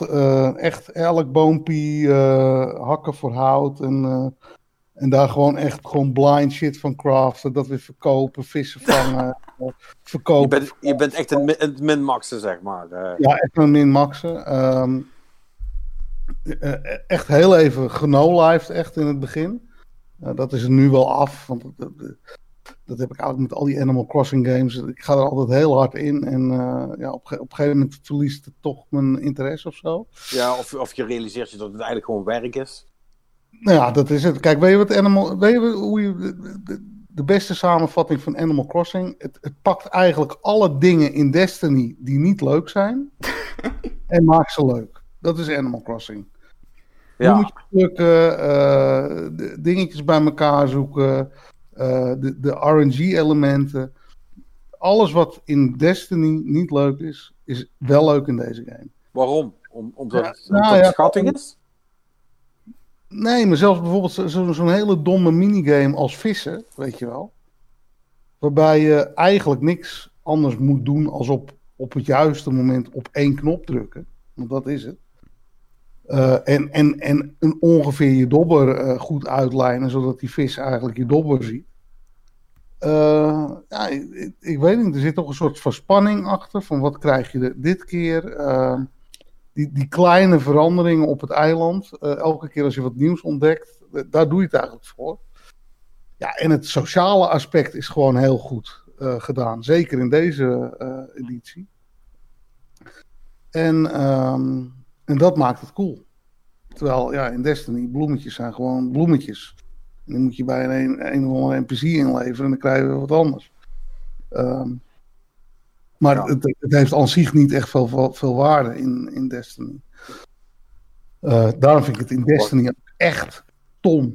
Wat een vergelijking ook. Animal Crossing en Destiny, echt prachtig. Ja, maar je doet het zelf. Of je nou bloemetjes plukt in Destiny of schelpjes opraapt van de beach in Animal Crossing. Nee, ja, maar dat is het grote verschil. Want Destiny gaat namelijk niet over bloemetjes plukken. Dat gaat over mensen cool voor hun kop schieten. En af en toe pluk je een bloemetje als je er toch langskomt. Animal Crossing is alleen maar fucking bloemetjes plukken. Ja, goed. Maar ik vind het interessant genoeg om het af en toe op te starten. Of vooral als iemand een hoge turnenprijs heeft. Maar dat vind ik dus echt heel leuk gedaan. Dus dat je naar andere eilanden kan vliegen. Dat je als je daar in die shops komt, dat ze hele andere dingen verkopen als op jouw eigen eiland. En, er zit heel veel customization in. En, maar goed, ik speel hem niet echt zoals ik hem hoor te spelen. Dus ik heb nou echt iets van 20 miljoen al op de bank staan of zo. En maar gebruik je ook een van die calculator-websites voor wanneer je je shit moet gaan verkopen om... Nee, zo ver ga ik nog niet. Maar ik gebruik wel bijvoorbeeld... ik weet niet of je Karim en Suus kent. Ja. Nou, die hebben dan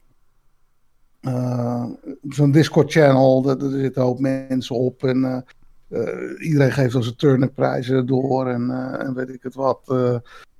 Ik mis nog fossiel XYZ. Nou, ik heb vooral geminmaxed op die turnip pricing. En goed, ik ben nou multimiljonair. Ik hoef nooit meer een turnip te kopen of te verkopen. Want ja, je kan maar 3 dingen kopen op een dag. En dan is het klaar, weet je wel. Ja. Dus ik ben nu echt alleen nog maar de eventjes aan het doen. En af en toe naar zo'n eiland aan het vliegen. Of een beetje klootviolen als ik een keer niks anders te doen heb. Maar de grootste jeu voor mij is er nou een beetje af. Maar zeg je nu eigenlijk dat je bent miljonair geworden en nu heeft je leven geen doel meer? Nou, maar dat is het eigenlijk een beetje. Nee, maar je kan... Dus het is ethisch verantwoord om mensen geen miljonair te laten zijn. Ja, ik zou je vertellen, een collega van mij, en die is echt wel creatief en die doet veel met Photoshop en zo. En die designt bijvoorbeeld ook onze banners en wat not. Die is echt de hele eiland helemaal aan het designen, weet je wel. Echt op een bepaalde manier. En als je dat eiland ziet, dan zie je wel echt dat er werk in hebt gezeten. Ik heb nog steeds ongeveer hetzelfde eiland als daar. Alleen is het helemaal leeggestript. Geen bomen, geen steen, gewoon niks. Nee, bij Rick is het Brazilië van Animal Crossing, zal ik zeggen. Ja, alles gestripmined. Er waait ook een coronavirusje rond op mijn eiland. Ja, precies. Dus nee, maar voor mij de grootste lol is er wel van af. Maar wat ik gewoon heel sterk vind aan Animal Crossing... is dat het... het is gewoon een rustgevende game, weet je wel. Je doet een beetje je dingetjes, je doet een beetje je crafting. Er zit een sociaal aspect aan die game. Die community is lief en aardig voor elkaar. Ja, maar goed, maar dat is nu eigenlijk ook wel... dat is de reden dat ik er überhaupt voor... Dat is ook wel een beetje wat ik nou hoor in Manix met zijn City Skyline, zeg maar. Ik denk dat dat soort van zen games nu heel fijn zijn voor mensen. Ja, tuurlijk. Je bent al gestrest genoeg, natuurlijk, weet je wel. Dus ja. Dat is gewoon zo. Ja. Cool. Nou, en, mooi. Hebben we toch een Animal Crossing speler in de podcast weten te hebben. Ja, en verder heb ik... even kijken, ik heb Luigi's Mansion bijna uitgespeeld. Samen met mijn dochter helemaal in co-op doorheen gegaan. Ik ben begonnen aan Blasphemy. Dat is een Soulsy Castlevania clone. Best wel cool. Waar is die op? Volgens mij cross-platform. Maar ik speel hem op Switch. Oké. Dat zegt mij helemaal niks, wat gek. Dat zegt mij echt niks. Blasphemy, moet je maar even opzoeken. Oké. Ziet er heel cool uit. Maar ik ben nog niet ver. Dus als je bijvoorbeeld... hoe heet die game ook weer? Bloodstained top is het niet Blasphemous? Of Blasphemous? Wacht even, ik ga even kijken. Het is Blasphemous, ja. Blasphemous, ja. Ja. Nou, best wel cool. Ik ben al eindelijk begonnen met Hollow Knight. Dus ik zit heel erg in de Metroidvania-sfeer nu. En ik speel voornamelijk op de Switch. Omdat die PlayStation Plus herrie maakt. Oh, die Blasphemous is 2D. Ja. Oeh, interesting. Ja, dat is erg cool. Ja, die ga ik ook even checken. En hij was laatst in de sale, dus ik denk, ik kan mij aanschelen, ik koop hem. Even kijken hoor, ik ben heel snel even spieken. Zullen jullie niks aanvinden, maar ik ben ook redelijk ver gekomen in Layton's Mysterious Journey. Oh, bestaan die games ook nog? Ja. Ik speel veel Grid Autosport, ook op de Switch. Hele goede port van... de originele Grid, die destijds op PlayStation 3 en 360 te spelen was. Is dat de originele nog? Ja, en echt heel goed gepoord naar Switch. Dus als je een Switch hebt en je zoekt aan een realistische Forza-esque racer op, dan... daar heb je precies de juiste man in de podcast zetten. Nou. Maar Marx is vermoedelijk al onthouden. Ja, het is echt fantastisch gedaan. Nou, en we hebben ook al die, of tenminste, Feral heet die studio's. Ze hebben denk ik dat gelicensed van Codemasters. Maar die hebben ook al aangekondigd dat er ook een online modus voor komt. Dus dat is gewoon heel cool dat je die game on the go kan spelen. Echt slikke framerate op dat ding. Gewoon heel cool. Ik heb Gris uitgespeeld. Ken je die? Of Gris? Ik weet niet hoe ik het uitspreek. Maar... Een beetje artsy-fartsy indie game, gepublished door Devolver. Die is al heel lang uit. Ja, die game vond ik wel een beetje style over substance, als ik heel eerlijk ben. Ja, maar het is wel heel veel style. Dat maakt wel heel veel goed. Ja, wel heel veel goed. Ik heb toevallig... Deze week heb ik Hyper Light Drifter gedownload. Nog niet aan begonnen. Dat is die shmup, toch? Nee, dat is geen shmup. Hyper Light Drifter is een... is ook een Metroidvania. Nee, niet echt. Dat is die driekwart swordfighting. Ja. Dat is een cool spel, hoor. Ja, ik heb Ori uitgespeeld uiteindelijk. Want daar was ik ook net aan toegekomen. Maar die heb ik dus op mijn Switch uitgespeeld. De eerste, ja. Heb je de nieuwe al gedaan? Nee, de nieuwe heb ik nog niet gespeeld. Bah, die is vet. Die moet je doen. Ik heb natuurlijk Panzer Dragoon gespeeld, de remake. Ja. Erg coole remake, echt goed gedaan.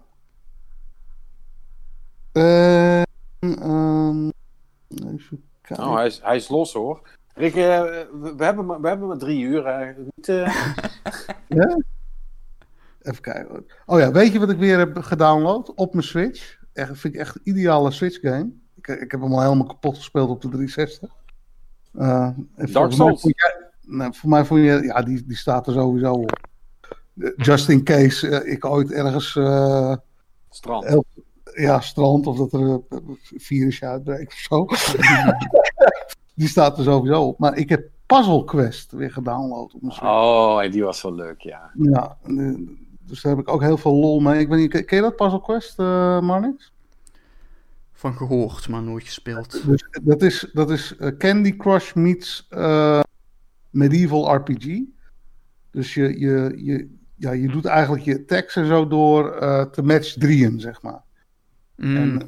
En door bepaalde combinaties te maken kun je ook mana vergaren. En met die mana kun je dan weer bepaalde spells activeren om je tegenstander mee uit te schakelen. Heel cool gedaan. Het is eigenlijk meer een mobile game. Ja, maar goed, dat is de Switch toch? Dat is toch een mobile platform? Not like that. Maar, sure. Nee, klopt. Maar het is wel, in principe, het is niet heel spannend uitgevoerd. Maar het is wel qua concept een hele goede game. Ja. Goed. Is er zoiets, die kun je blijven spelen. Dan... Ja, klopt. Oh, viel je nou weg? Oh. Ja, ik viel even weg. Maar goed, ik heb die hele Switch vol staan. Want ik koop altijd heel veel. Dan is er zo'n sale, koop ik me helemaal los. Echt Hollander, hè? Kopen, niet spelen. Kopen, niet spelen. En The Witcher 3. Dus ik heb The Witcher 3 uitgespeeld op console. En nu ga je hem op de wc weer verder spelen. Nee. Dus nu speel ik de Witcher 3 DLC. Kun je gewoon starten zonder een... zonder save-file. Dus dat zijn eigenlijk een soort standalone expansions zijn dat geworden. En die had ik dus nooit gespeeld. En ik hoorde dus 20 minuten geleden nog zeggen... Ja, God of War wel gekocht, maar nog geen tijd voor gehad. Nee, jij hebt mijn... ik heb hem wel gekocht... Nog geen tijd voor gehad, maar ik ga hem ook niet spelen, want die PlayStation maakt zo verleiding. Nee, dat is waar, maar... Ja. Jezus. Vind je het gek als je gewoon elke 3 minuten een nieuw spel koopt? Als je dan nergens aan toe komt. Ja, maar nee, ik heb Luigi 3 al uitgespeeld. Oh ja, ik heb... Rick, we gaan verder. Ik wil het niet meer horen. Ga weg, hou je mond. Dat is wel een beetje prettig van nu. Je hebt gewoon... Wat meer tijd. Ja, meer tijd. Ja. Goed. Dan heb je ook meer tijd om klusjes te doen. Want ik wilde het even over Valorant gaan hebben. Oh? Waarom? Ja. Nou, ten eerste was er weer het nieuws, hè. In de zin van dat volgens mij hebben we er vorige week al kort over gehad, hè, dat ze de anti-cheat teruggebracht hebben. Ja, aangepast. Een beetje. Ja, dat hij het alleen maar doet terwijl die dingen zijn. Maar ze willen nu ook niet alleen maar dat gaan aanpassen, maar Riot gaat zich nu ook voor het echt bezighouden met de toxicity in de game. Oeh. Want een aantal rioters zelf, en dan voornamelijk van de vrouwelijke variant, die hadden een beetje zitten solo queuen in die game. En die werden niet heel vrolijk van hoe ze daar bejegend door mensen. Dat is natuurlijk niet heel verrassend, want als je ooit met je microfoon aan in solo queue hebt gezeten, in welke game dan ook, dan word je van alles toegewenst, dat weten we allemaal. Alleen, ja, nu kwam het dan toch wel heel erg dichtbij opeens. En nu hebben ze dus gezegd dat ze dat ze daar echt een punt van gaan maken en dat op een of andere manier willen gaan aanpakken. Een echt plan is er nog niet. Maar ze willen zich er wel echt hard voor maken en ze willen sowieso de diversity en inclusivity, zoals dat zo mooi heet.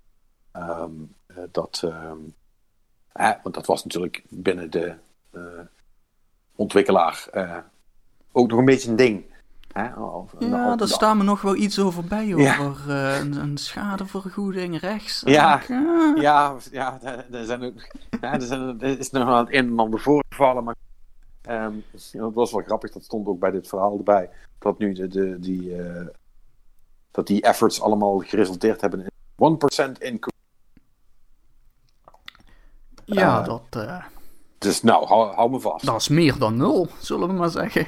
Het is meer dan 0, dus laten we dat dan goed doen. Ja, goed, Valorant blijft wel nog steeds wild succesvol. De reden dat ik er ook nog over begin is dat ik natuurlijk weet dat meneer Van Beem daar links of rechts ook iets mee te maken heeft. Althans binnen Nederland, qua PR. Hij valt een beetje weg de hele tijd. Dus je moet ik doe er niet heel veel voor. Ik ben meer een soort van doorgeefluik van hun persmaterialen, zeg maar. Ja goed, die persberichten die Patrick niet leest. Die precies niet leest. Dus, precies die. Nee, maar goed. Ik kan er verder ook weinig over vertellen, omdat ik ben de beleidsmaker niet. Nee, maar kijk, er waren een aantal dingen die beta-keys, daar kan ik er misschien wel iets over zeggen. Je had het met die beta-keys, wat heel vervelend was. Met dat Twitch kijken bedoel je? Ja, dus die Twitch-drops. Dus het idee was, je moet mensen kijken op Twitch, die dus een deal hadden met Riot... zodat ze die drops hadden enabled, weet je wel. En die vallen dan random. En dat was ook de enige manier om aan keys te komen. Dus zelf heb ik er niet één kunnen krijgen. Ik heb ook mijn media niet kunnen bedienen daarin. Ja, dat is gewoon heel vervelend. Ja, we hebben dat hele verhaal ook al uitgelegd. En ja, ik blijf erbij. Het is heel vals, maar wel geniaal. Ja, goed, kijk, als je puur kijkt vanuit viraliteit, dan absoluut. Maar ja, ik snap niet waarom je niet gewoon een aantal keys opzij legt voor... Maar ja, misschien heb jij wel gelijk, hè, wat je ook zei in het begin van de podcast. Misschien heb je die wel niet meer nodig, die media. Ons soort volk is niet meer belangrijk. Ja, en ik kreeg die feedback dan ook wel eens van mediapartijen terug. Van je merkt het, we zijn niet meer belangrijk. We doen er niet meer toe. Ja, ik vind dat persoonlijk van niet. Maar je kan linksom lullen of rechtsom. Het voorlopig heeft het nog voor ze gewerkt. En kijk, en wat mijn mening daarin is, doet er verder niet toe. Ik vond het alleen jammer dat ik mijn partners toch daarin niet goed kon bedienen. Ja, en het lijkt me ook wel een vervelende positie om ingeduwd te worden, dat je eigenlijk daar ook niet echt goed... Je hebt er ook geen antwoord op, hè? Nee, over het waarom. Want het is niet aan jou. Kijk, en ik had in mijn geval, er was ook geen direct, hoe zeg ik dat, ik word dan weer ingehuurd door iemand anders, weet je wel, en er is geen directe connectie. Je bent 3 stappen verwijderd van de bron. Ja, dus je staat eigenlijk al 3-0 achter, weet je wel. Het is vervelend, maar het is wat het is en ik kan er niet zo heel veel aan doen. Nee, maar als je het dan gewoon zo puur PR-technisch bekijkt, hè, los van dat, denk je dat deze strategie en hoe ze er nu aan het uitrollen zijn, denk je dat dit ze op de lange termijn wel goed zal doen? Want ik heb namelijk wel het idee, maar dat is misschien ook een soort van bubbel, waarin ik bepaalde mensen volg die daar dan heel erg mee bezig zijn. Maar ik heb wel het idee dat Valorant wel al heel populair lijkt en dat heel veel mensen er heel veel mee bezig zijn. En niet streamers en zo. Ja, kijk, ik denk dat het een hele succesvolle game gaat worden. En dat merk je gewoon. Dus ten eerste van wat ik heb meegekregen, voornamelijk van streamers die het gespeeld hebben. Ja, het is Counter-Strike. Het is eigenlijk gewoon een heel veel mensen vergelijken het met Counter-Strike. Counter-Strike Overwatch is het. Ja, het heeft de competitieve elementen van Counter-Strike en schijnt ook net zo goed gebalanced te zijn. Maar dat dan gecombineerd met de hero abilities vanuit Overwatch. Dat is wat ik ervan heb begrepen. En weet je eigenlijk al... ik heb het zelf dus niet gespeeld. En ik hoor toch wel heel veel enthousiaste verhalen erover. Ja, sommige mensen mopperen over de graphics. Maar ja, dat is volgens mij is dat gewoon expres zo gedaan. Zodat het alles draait. Op je wasmachine nog draait. Ja. En, weet jij wanneer die nou echt uitkomt eigenlijk? Is dat al bekend? Nee, volgens mij ze zitten nu in closed beta. En ik weet eigenlijk niet... wat de volgende stappen zijn, dat durf ik niet te zeggen. Nee, ik denk dat ze nu gewoon, ze zijn nu gewoon los met die dingen. En kijk, ze hebben natuurlijk dat hype-moment hebben ze gehad. Dus je ziet al bijvoorbeeld e-sports dingen ontstaan, links en rechts. Wel of niet gecondoond door Riot Games. Dus het feit dat er nu al toernooien rondom dat spel worden georganiseerd, wil al zeggen dat... Dat ik denk dat het met die overall balance wel goed zit. Wordt het net zo succesvol als bijvoorbeeld de League of Legends? Ja, dat zal moeten blijken, denk ik. Ja, dat is vrij moeilijk, hè? Dat lijkt me vrij moeilijk, want dat is al die zit al zo lang in dat topzadel. Dus dat lijkt me heel erg tricky. Maar goed, als ze gewoon mee kunnen, kijk, want En je moet niet vergeten, het shooter-genre is heel erg competitief aan zich. Hè? Ik bedoel, is overbevolkt, hè? Ja, het moet opboksen tegen Counter-Strike. Hè? Wat denk ik de nearest competitor is. En je moet niet vergeten dat die game heeft zo'n trouwe aanhang. Die game bestaat al hoe lang? 20 jaar of zo inmiddels? Ja, dat is insane. Dus die stoot je ook niet zomaar even weg. Ik denk ook eerder dat het bedoeld is om mensen weg te snoepen die Battle Royale moe zijn, die het met Overwatch wel gezien hebben. Het zit er een beetje tussen. Hè? Dus het probeert mensen weg te snoepen van Overwatch en van Counter-Strike Go, denk ik. En ik denk dat deze game echt wel bedoeld is om bij e-sports in te zetten. Ja, heel hardcore. Ja, en ik denk, die specs die zijn zo traag. Dus het zal mij niks verbazen of die game ook uitkomt op PlayStation, Xbox... Switch, mobile. Ja, maar dan is het nog de vraag hoe ze het gaan monetizen natuurlijk. Nou, volgens mij is dat wel redelijk bekend, toch? Er zou een soort Battle Pass systeem komen, volgens mij, met pakjes en... Verrassend. Ja. Man, daar baal ik wel een beetje van, dat elke game dat inmiddels gewoon doet. Maar hoezo, is dat erg? Ja, ik vind dat wel erg. Hoezo? Omdat het alles in dezelfde mal duwt.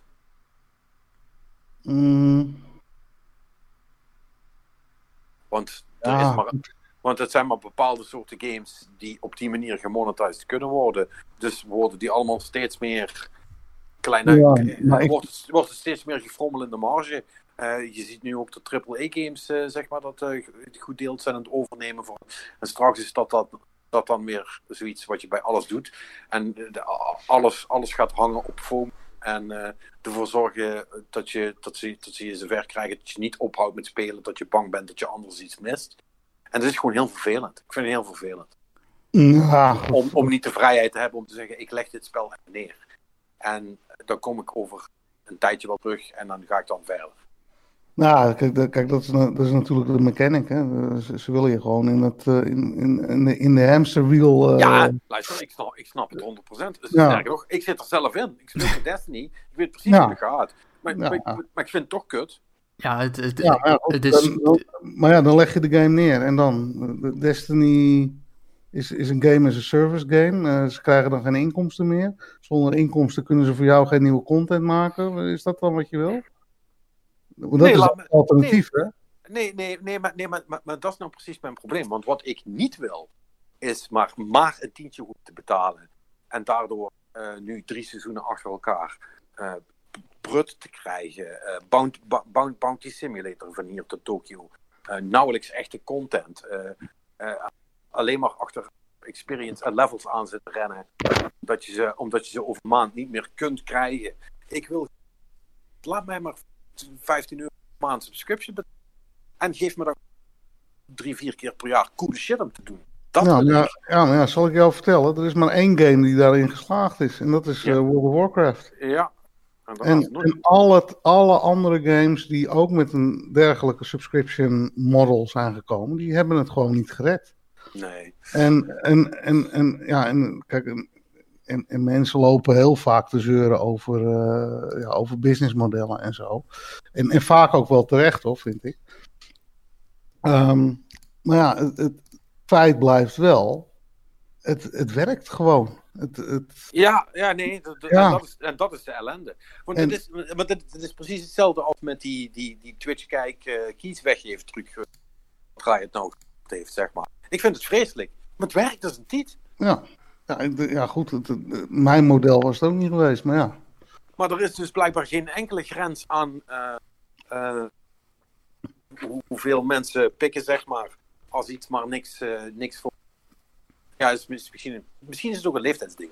Misschien ben ik dat. Ja, kijk, wij zijn gewoon nog gewend dat je loopt naar... Hè, zeker... you pay your money, you get your game, zeg maar. Nou ja, vooral in de Super Nintendo-tijd.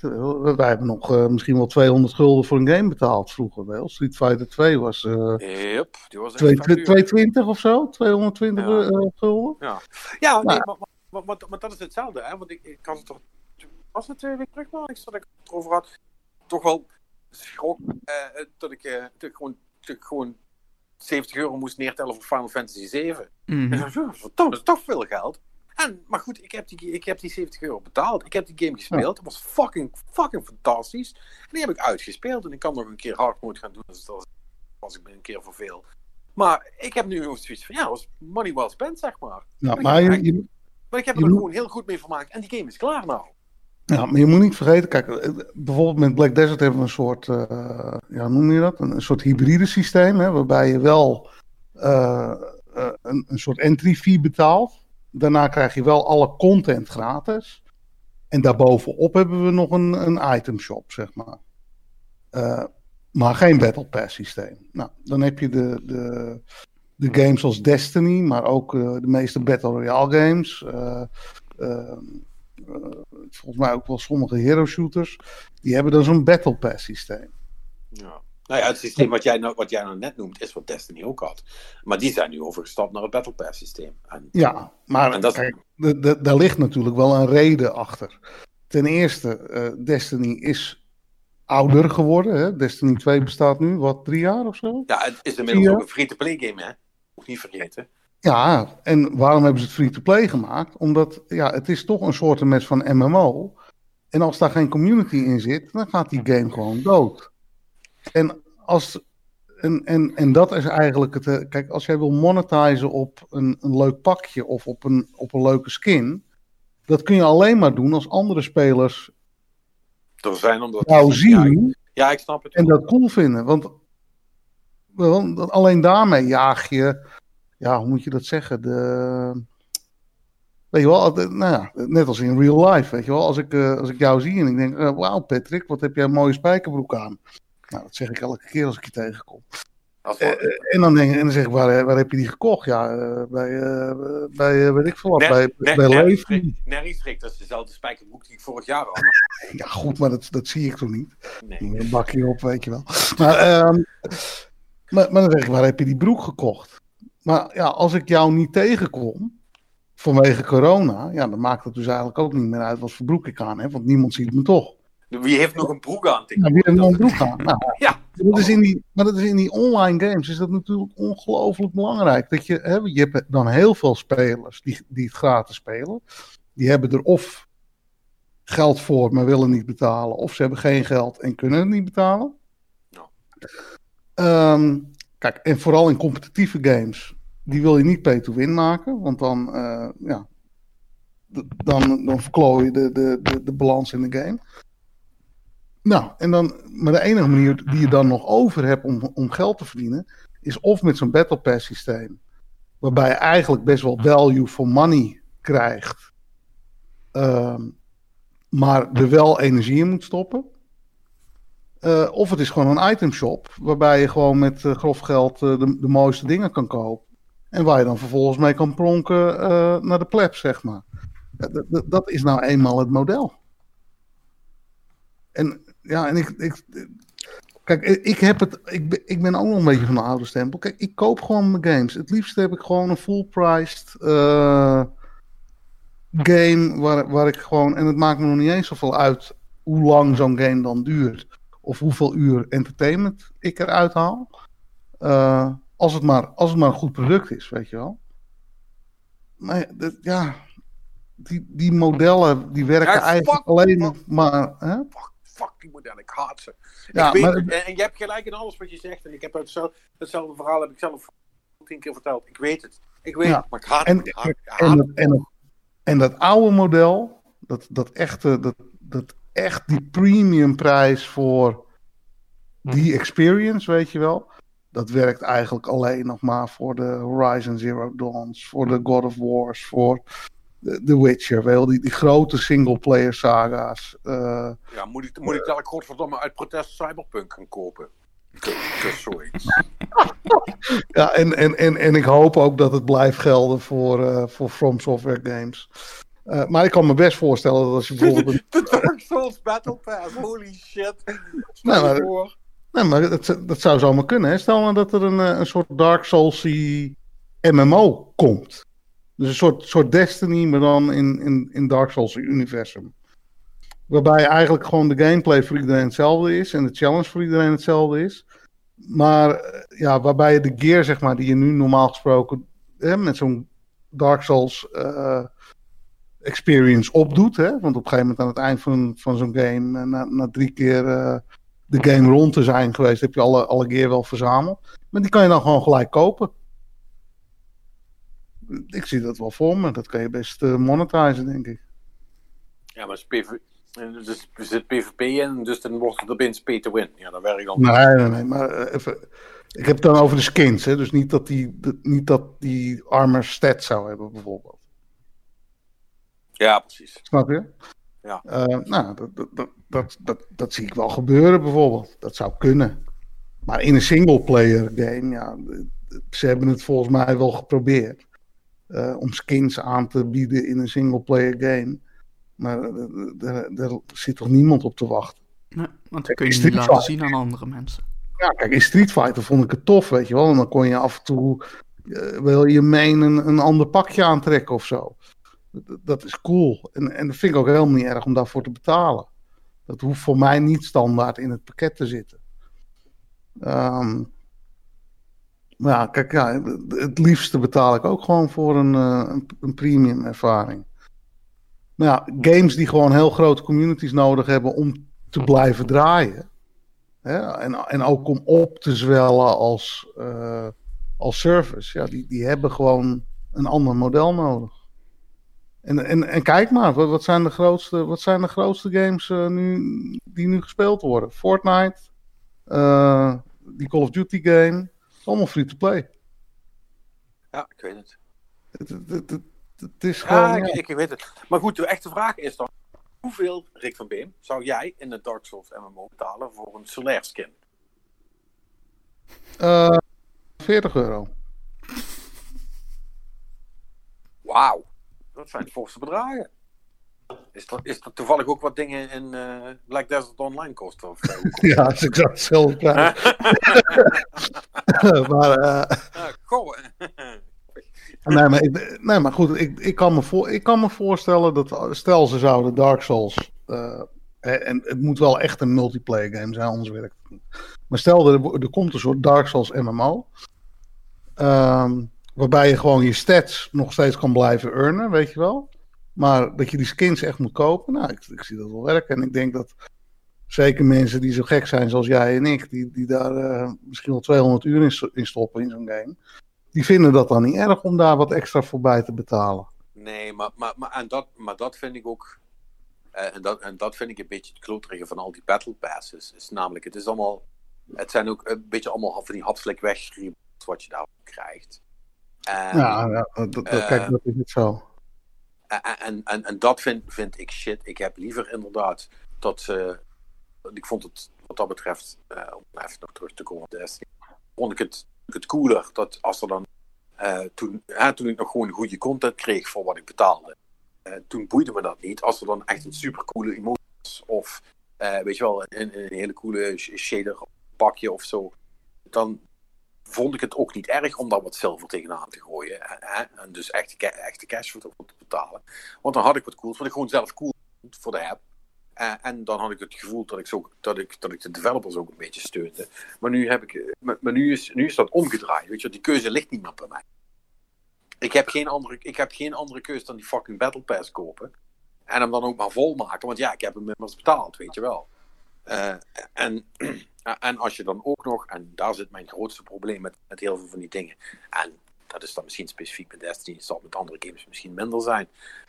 Op het moment dat systeem ook impact gaat hebben op de kwaliteit van de gameplay die je krijgt. En de dingen die je dus moet... dan vind ik het heel vervelend. Want dan ben je het spellend verdunnen, zal ik. Je valt weer weg, trouwens. Wat verdomme. Wat hebben jullie nog over? Misschien heb je je Discord Battle Pass al gekocht en afgemaakt. Ja, blijkbaar niet. Of je Ziggo, of bij wie zit je? Nee, ik sta gewoon buiten op 4G, man. Ik snap het echt niet. Wat hij nou opeens raar doet. Misschien hebben ze een zendmast in de fik gestoken. Ja, ze zijn een kut. Ze zijn de zendmast in de fik steken. Nee, dat is het gewoon. Breek me de pek niet open trouwens. Voor die mensen, die moeten niks goed. Ja. Ik zie hier net eens op Twitter trouwens letterlijk een tweet voorbij komen. Er is blijkbaar een brandweerwagen op weg naar een zendmast in Emmen. Wauw. Dus er staat op dit moment gewoon een zendmast fikken. Ik kan er met mijn verstand niet... Ik snap het gewoon niet. Zo dom kunnen mensen toch niet zijn? Dat heeft op Facebook gestaan, Patrick. Ja, maar ouwe. Ja.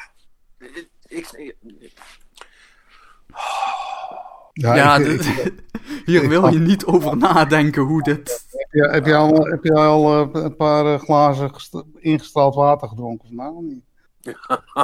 Schijnt goed voor de 5G-straling te zijn. Nee, ik heb vorige week nog een seance met Pim Fortuyn gehad. Ja. En die vertelde me dat onzin was en dat ik dat niet hoefde te doen. Ja. Heb je nog gehad over Volkert? Was hij blij dat hij weer vrij was? Niet? Heeft hij het hem vergeven? Ja, hij was er toch nog niet helemaal overheen. Oh, okay. Maar goed, hij snapte het dan wel afgezien. Maar hij vond het wel een beetje overdreven. Oké, nou ja, goed.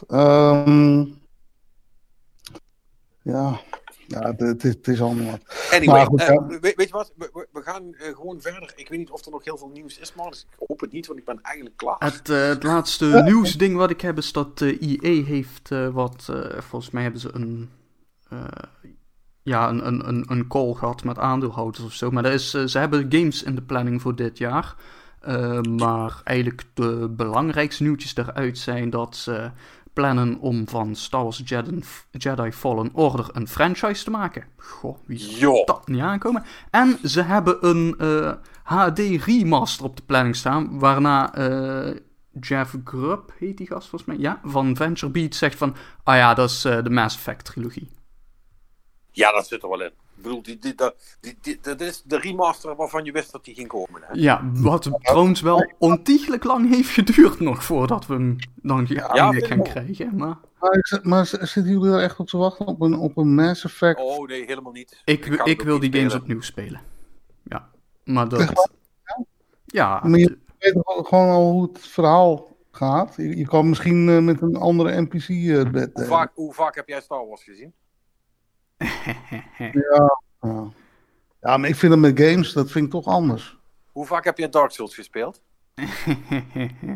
Dat vind ik met Dark Souls al heel anders. Anyway, moving on. Dus, ik zit er op zich wel uit te kijken hoor. Weet je, het is niet van, oh, dit ga ik meteen op de dag dat jij komt spelen of zo, maar weet je, het... Ik denk dat op zich nog wel weer een keer cool is om te doen. Om gewoon van begin tot eind met hetzelfde personage gewoon die games door te lopen. De enige die ik helemaal heb gespeeld is 2. Ik heb 1 nooit gedaan en 3 maar een stukje en toen... 2 was ook gewoon de beste. Daar heb ik blijkbaar geluk mee gehad. 3 was duidelijk niet zo goed als 2.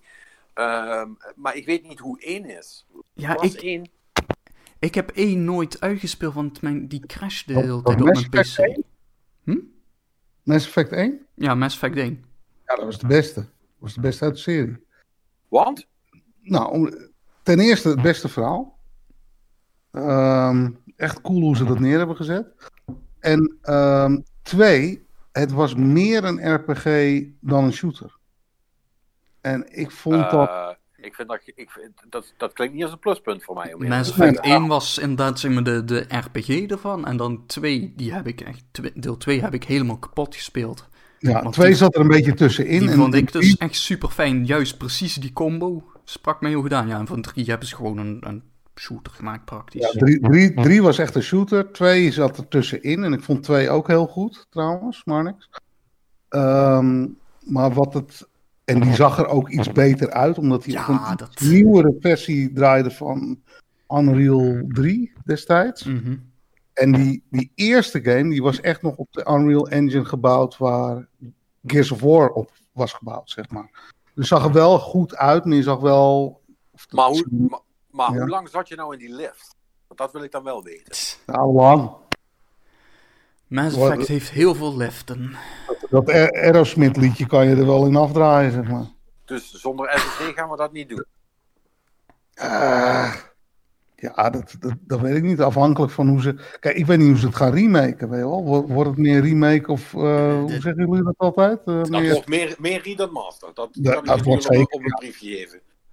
Kijk, en... En ik kan me voorstellen dat ze misschien bij die eerste nog zeggen van... we gaan wel die gameplay van 2 erin bouwen of zo. Want 2 had wel de beste gameplay, denk ik, als ik eerlijk ben. Mm-hmm. Maar ik vond wel het verhaal en de karakters van het eerste deel... Ja, dat vond ik gewoon heel sterk. Ik denk dat ze er niet bijster veel aan gaan doen. Ze zullen het wel een beetje oppoetsen. Kijk, en je hebt natuurlijk die hele import feature ook. Hè, dus dat is wel cool. Als je hem als trilogie uitbrengt, is het eigenlijk... Ja, 1 hele lange game. Mm-hmm. Je kon toch die karakters importeren? Ja, dan kwamen je keuzes uit het eerste deel mee en zo. Dus, als ze het nou verstandig doen, dan doen ze inderdaad gewoon een basispass. Beetje upressen, upscalen. Laat hij de weg poetsen waar het kan. En dan gewoon de hele week voor 4 tientjes in de winkel gooien. Dan denk ik dat iedereen wel zoiets heeft. Oh ja. Ja, cool. Want het is lang genoeg geleden. De meesten zijn toch inmiddels vergeten waar het ook over ging. Dat zei ik wel. Maar is nooit zo bijster bijgebleven allemaal. En dan is het misschien wel de moeite. Maar als je daar nou echt een heel premium product van gaat maken... en dat voor €80 in de winkel gaat gooien... dan denk ik niet dat heel veel mensen op springen. Je hebt best kans dat misschien nog niet eens echt... retail zullen ze wel doen, denk ik. Maar ik kan me bijvoorbeeld voorstellen, zeker in deze tijden, dat het voor de Switch een fantastische game zou zijn, weet je wel. Ja, loopt die nog steeds niet. Ik weet niet, is die voor de Switch aangekondigd nou, of niet? Daarvan, dit is ook weer van die journalist van Jeff Grubbs, die zegt van, verwacht niet dat die op de Switch uitkomt, althans niet meteen. Dus het lijkt op... Okay. Dus we gaan voor de ik gok dat ze hetzelfde als met de Burnout Remaster gaan doen, weet je wel. Eerst het standaardwerk en daarna nog eens even kijken of ze er een Switch-versie van kunnen maken. Ja, want Burnout komt wel naar Switch, toch? Ja. Maar die remaster is er dus al voor de PS4 en Xbox. En ja, maar die gaan ze nu ook naar de Switch brengen. Van de PC-port? Ja, maar weet je wat het is? Als je een Switch maakt van de 360-game, ben je gewoon een 360-game aan het spelen. Ja, nou, dat is toch prima? Ja, I guess. Nou, maar ik zie het punt er niet helemaal. Ja, dan kun je hem op de wc spelen. Ja. Ik bedoel, of neem jij je 360 mee naar de wc? Dat is het hele mooie van die Switch natuurlijk, dat die zo versatile is. Ja, maar dan kun je gewoon je Joy-Cons in de play laten vallen. Ja. Nou goed. Is die stick er ook meteen afgelopen? Nou, maar ik vind kijk, zelf zit ik er niet op te wachten, want ik heb die games al uitgespeeld en ik ga dat niet nog een keer doen. Maar het waren wel hele goede games, dus ik weet het niet. Ja, goed, dat geldt voor alle remasters, hè, weet je wel. Sommige mensen zitten erop te wachten, de meeste waarschijnlijk niet. En in de basis, meestal als er een remaster wordt gemaakt, was het ooit een goede game. Ja.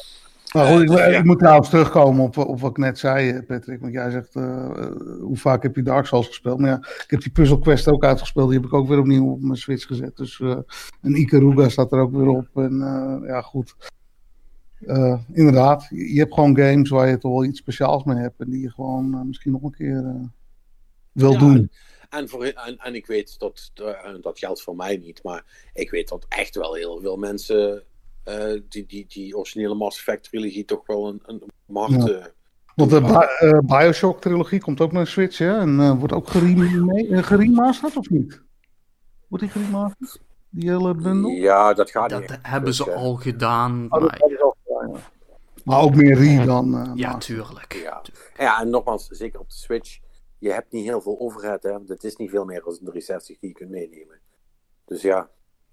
En niemand gaat zich de moeite doen om daar al dat werk in te steken voor die paar tienduizenden mensen die dat misschien nog oppikken. Nou, maar toch, ik moet wel zeggen, ik heb gewoon echt gewoon hele impressive ports gezien op Switch. Wel Diablo 3, die gewoon echt heel goed draait. Skyrim. The Witcher, die Divinity 2 dan, die ik net noemde al. Ja. Ik geloof dat Assassin's Creed Black Flag staat er tegenwoordig ook op. Kijk, en dat zijn wel allemaal 360 games, maar ik vind het wel gewoon heel cool dat je nou die games, wat toch wel gewoon voor die tijd gewoon echt AAA blockbusters waren, dat je die gewoon nu in je pocket kan steken. Wel. Die Switch heeft wel echt... Ik vind dat de Switch voelt niet aan als een Game Boy. Snap je mee waar ik heen wil? Ja, nee, zeer zeker niet. Het is gewoon, en dat is natuurlijk ook de voortschrijdende technologie. Inmiddels is een handheld zo goed dat hij net zo goed is als een heuse console van anderhalve generatie geleden. En dat is wel wat. Ja. Hè? En het is niet alsof je hem in je zak stopt, want met een Game Boy met een beetje goede wil wel nog, tenminste. In die skaterbroeken van mij vroeger lukte dat nog. Want het is gewoon een groot ding, maar je kunt hem wel meenemen. En dat is ook wat waard. Het is alleen wel zo, uiteindelijk als ik dan kijk naar al die remasters, dan is het voor mij toch heel erg zo van, er zijn allemaal games, die heb ik al een keer gespeeld, die worden er niks mooier op, die worden er niks anders op. En het enige voordeel is dat ik in theorie in een bus of trein of weet ik veel waar zou kunnen spelen of op de fucking wc. Maar zo vaak zit ik uiteindelijk ook niet op de wc. En als ik een spel wil spelen, wil ik toch gewoon op de tv zitten. En dan heb ik liever gewoon de best mogelijke versie. Ja, ik snap je en ik ben het helemaal met je eens. Maar kijk nou eens naar mijn situatie bijvoorbeeld. Weet je wel, ik heb een dochter die speelt echt de hele dag Fortnite. Mijn vrouw kijkt televisie. Ik vind het wel prettig dat ik nog een alternatief heb dat ik toch in dezelfde ruimte nog wat kan doen.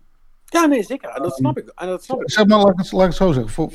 Voor ouders die iets serieuzer willen gamen dan op een telefoon.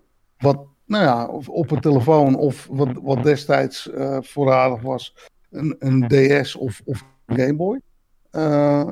Ik vind het wel echt een uitkomst. Want dankzij dat ding maak ik weer een beetje gamemuren, weet je wel.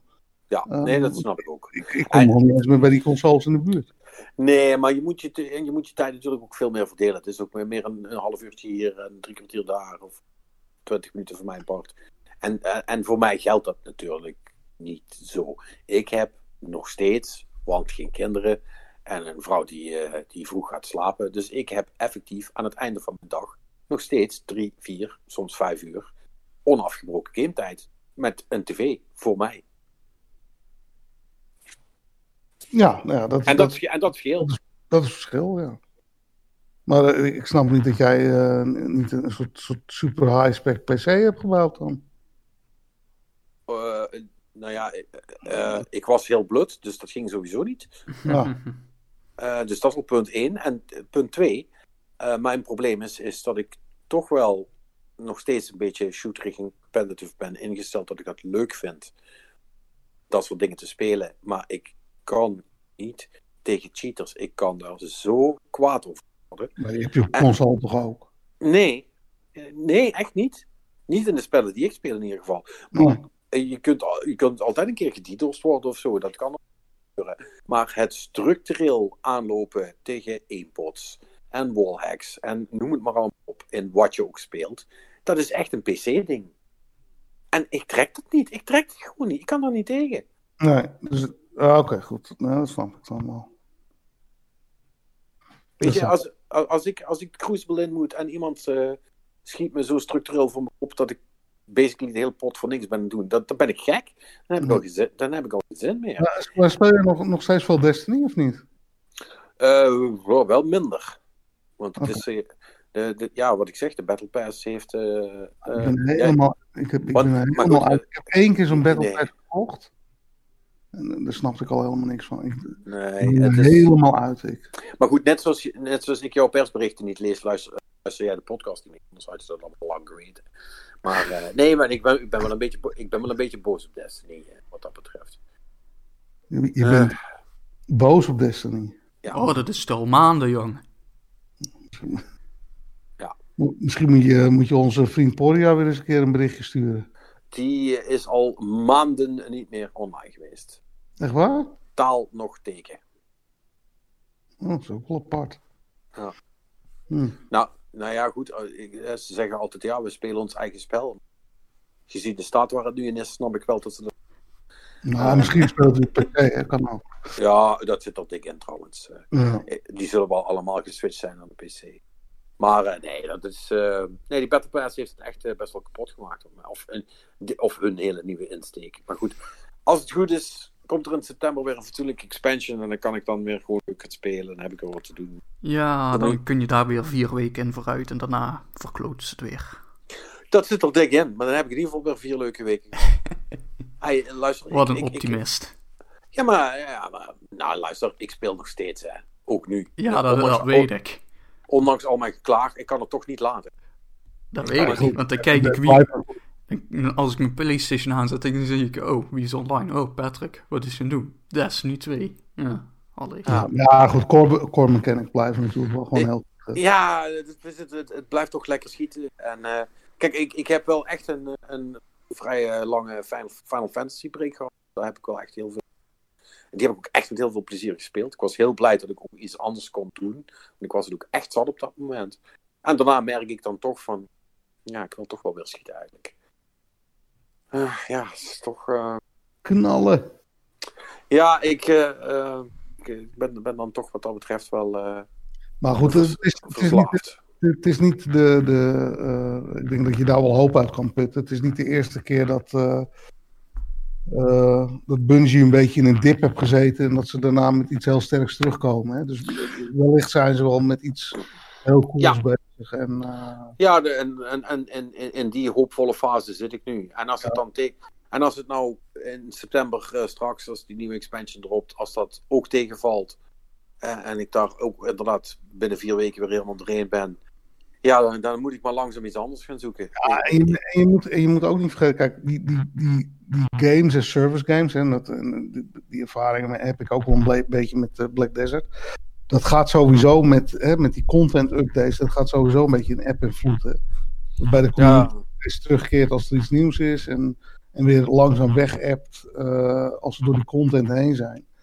En zeker en dat moet je ook niet uitvlakken. Hè? Zeker in jouw geval, iemand die zo die game aan het no-life is, daar zijn die developers helemaal niet op berekend, weet je wel. Die hebben misschien wel een heel ander publiek voor ogen. Die daar toch iets trager door zich doorheen worstelen, zeg maar. Ja, klopt.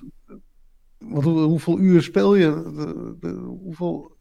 In die eerste had je 4000 uur of zo, of wat was het? 3. Niet overdrijven. Ja. Niet overdrijven. Ja, weet je. 3000, deel het eens op, man. Hoeveel dagen is dat? Ik heb al een dat zijn best wel veel dagen, ja, inderdaad. Dat is toch niet normaal? Daar kunnen zij toch niet tegen op developen? Ik bedoel. Hoe had je dat gezien dan? Of wil je gewoon dat ze continu in crunch zitten daar? Nee, helemaal niet. Nee, want crunch is slecht, dus dat mag niet.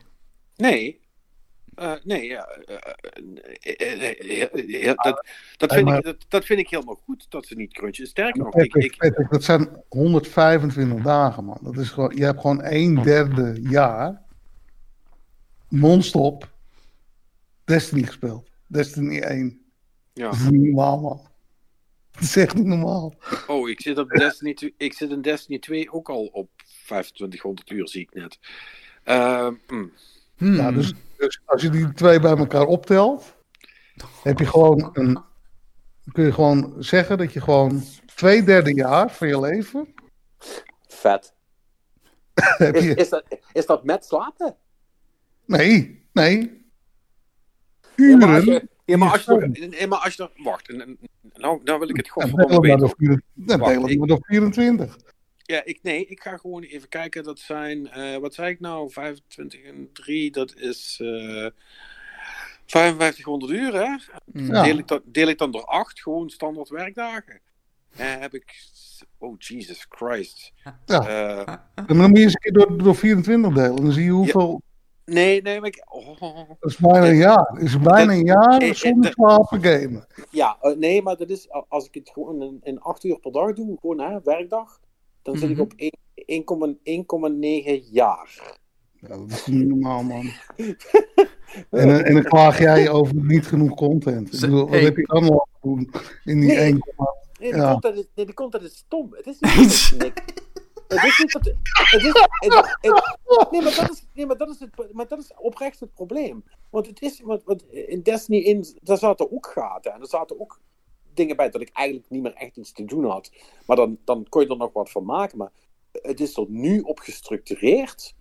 Want jij zegt, het wordt niet meer. Het is voor no-lifers. Is het niet te doen om content te maken. Maar ze hebben het er juist zo naar gemaakt dat je het bijna moet no-lifen om te kunnen doen wat ze van je vragen binnen zo'n season pass. Maar er is wel niks aan. Want je bent alleen maar bounties en bounties. Op elk moment. Elke dag. Opnieuw. Bounties oppikken en de dingen gaan doen zodat je die bounties kunt afmaken.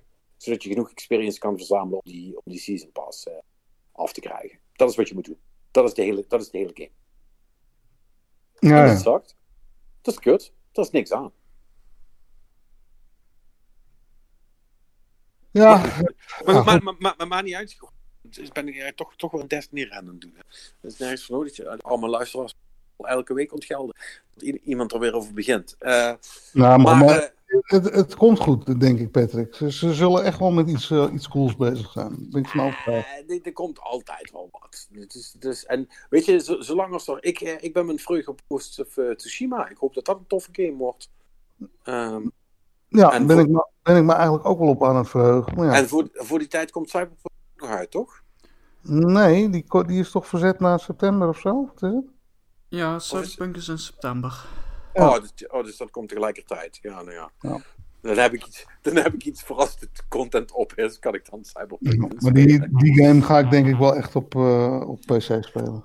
Ja? Ja. Oh ja, je hebt een... Ja. Nou, trouwens, dat weet ik nog niet. Ik ga ervan uit dat ik die op mijn nieuwe consoles kan gaan spelen. Eigenlijk. Ja, in oktober of november, als het consoles dan uit zijn. Ja, dat zou wel een optie zijn, ja. Dan doe ik dat wel. Daar kan ik denk ik wel op wachten. Dat maakt niet zoveel uit. Nee. Het is toch singleplayer. Hebben jullie al gekozen?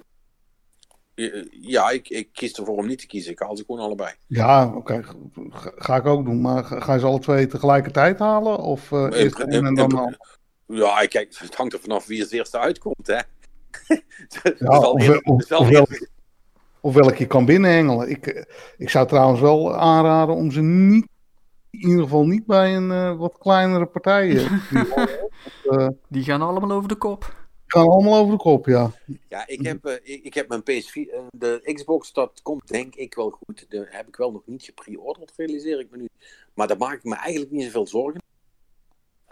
Vorige keer moesten we ze ook uit Duitsland halen, weet je dat nog? Ja, maar dan doe ik dat toch. Daar ben ik zo klaar mee. Ja, maar wie zegt dat je Duitsland in mag?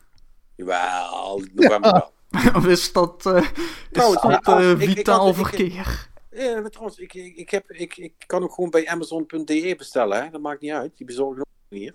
Ja, en hij heeft een get out of corona lockdown free pass, hè? Nee, dat niet. Maar ik kan het gewoon in Duitsland bestellen en het hier laten bezorgen. Dus dat is allemaal geen punt.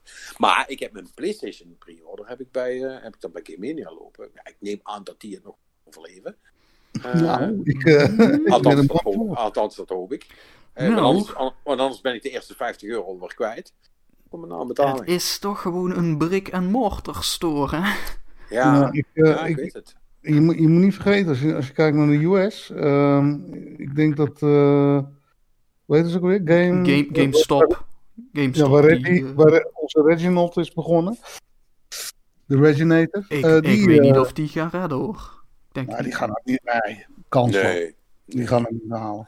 Maar dat bedrijf stond al op zijn laatste benen, hè? Ja. Dat ging al heel slecht. Ja, goed, maar je moet niet vergeten. Ik weet niet of je dat nog hebt meegekregen. Maar Gamania is ook... of Gamania. Jezus. Game Mania. Is ook al een paar keer... heeft moeten inslinken. Winkels gesloten. Volgens mij ook een aantal keer... hoe zeg je dat? Betalingsproblemen gehad en zo. Daar heeft ook al het een en ander gerommeld, hoor, in het verleden. Ja, luister, het blijft een risico. En ja, nogmaals. Kijk, maar ik wil maar zeggen, het is de minst kleine partij die we nog hebben, hè? Bol.com, Mediamarkt. Maar met winkels bedoel ik. Online heb ik het niet over, dat is een ander verhaal. Nou, hoe heet het? De Mediamarkt kun je toch ook nog steeds langslopen? Of niet? Nog wel. Ja, nog wel. Ook dat is denk ik een aflopende zaak, maar... Ja, zit er dik in ook, maar... Ja, die winkels bestaan al een beetje voor de boomers, hè? Ja. Die willen toch eerst voor de mensen die dan ook graag een verzekering krijgen aangesmeerd bij een nieuwe product. Oh, verschrikkelijk vind ik dat. En een veel te dure HDMI-kabel bij een tv willen kopen. Omdat ze anders slecht beeld krijgen. Oh ja. Ja, maar Patrick, je moet wel de HDMI 2.0++ variant hebben. Met gouden contacten, meneer. Want anders dan krijg je signaalverlies. Ja, want die zilveren daar krijg je 5G-straling van. Oh, dan doet er maar 2. Ja.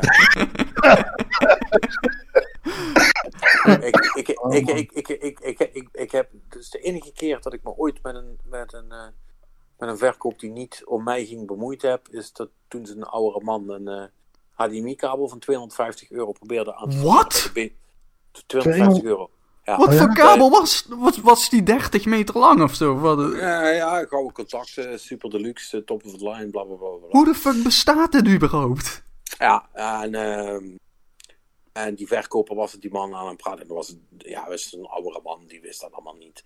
En die heb ik daarna, toen de verkoper weg was gelopen, heb ik tegen die man gezegd: meneer, ik weet dat ik er verder niks mee te maken heb, maar ik hoorde net wat die verkoper tegen die zei. En u moet wel weten, dat is allemaal gelogen. Er liggen daar in die gang liggen HDMI-kabels van €10. Die doen het precies even goed. Laat u niks aansmeren. Ja. En heeft hem gelukkig ook weggelegd. Maar dat vond ik, dat was me echt te gortig. Dat vond ik echt niet kunnen. Ja, maar €250. Ik heb mezelf er laatst nog op betrapt. Toen heb ik best wel een... gewoon zo'n verleng stekkerdoos gekocht, weet je wel. Zo'n geaarde. Mm. Ja. Maar echt typisch, weet je wel, want ze denken daar wel over na natuurlijk. Een beetje routing psychologie. En dan denk ik, oh shit, dat moest ik nog hebben. En toen liep ik daar langs en ik heb hem eigenlijk gewoon blind meegepakt en neergelegd. En ik heb afgerekend, die tering best wel duur. Dat had ik toch in de aanbieding gewoon dan. En toen bleek het dus dat verlengsnoer te zijn. Ik heb gewoon €2 voor zo'n ding betaald. Wat? Ja, echt bizar. Dus ik denk, volgende keer even kijken. Want ze hebben wel eens aanbiedingen, mooie aanbiedingen bij de Mediamarkt. Maar ze naaien je op de rand. De randjes dan. Altijd. Ja. Ja, je wordt overal genaaid. Maar dat hoort er ook een beetje bij. Nou, dat vind ik hele wijze woorden. Ja. Ja. En nou op 1,5 meter afstand. Ja, nou dat afstand. Ook nog. Ja, of 12 meter afstand en dan verguld. Ja. Ja. Oh, nee.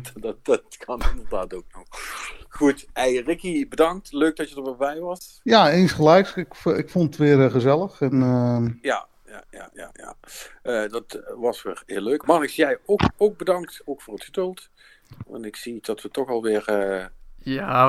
Oh jongens. Hebben we nou gewoon ouderwetse 3 uur aangetikt? Nee, de 3 uur, dan moeten we nog grofweg een kwartiertje doorgaan. Dan hebben we 3 uur op top. Dat gaan we niet doen, maar dit was wel...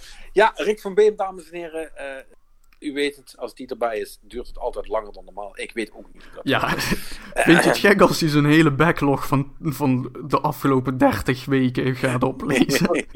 Ja. Prettig dat ik dat even genoemd heb. Ja, zeker. Er is iedereen weer helemaal bij. Ja. Wat betreft jouw persoonlijke situatie. Hoe is het met jouw backlog? Nu toch nog 15 minuten hebben. Mijn backlog? Ben jij in die coronatijd nou... nou ja, goed, jij hebt niet meer tijd dan anders? Minder, want ik moet super hard werken. Oh ja, natuurlijk, ja. Ik heb minder tijd dan eerst. Ja. Nou, dus bij mij is het net andersom. Dus ik hoop wat games weg te kunnen werken deze periode. Nee, bij mij valt het vies tegen. Want we moeten er toch het beste ervan maken. Hè? Dus, precies, en dat gaan we ook doen. Maar niet meer zodat de mensen het kunnen horen. Want die zijn nou spuugzat. Die denken, houdt het nou nooit op? Jawel, het gaat ophouden. Mensen, bedankt voor het luisteren. Tot volgende week bij een nieuwe Game Love podcast. Je had je riedeltje nog even moeten doen. 5 sterren. Nee. Ja, Patrick. En weet je wat je nu eigenlijk echt de volgende keer zou moeten doen? Dat zou je dan aan het begin moeten doen. Want dan luisteren de mensen nog. Ja. Ja, ik weet ook niet. Ik heb dat alleen maar gehoord van iemand die in de marketing en PR zit. Dat je dat aan het begin moet doen. Niet dat jij het dan gewoon zegt. Hè? Dat je denkt van, hij zegt het toch nooit. Ik doe het gewoon.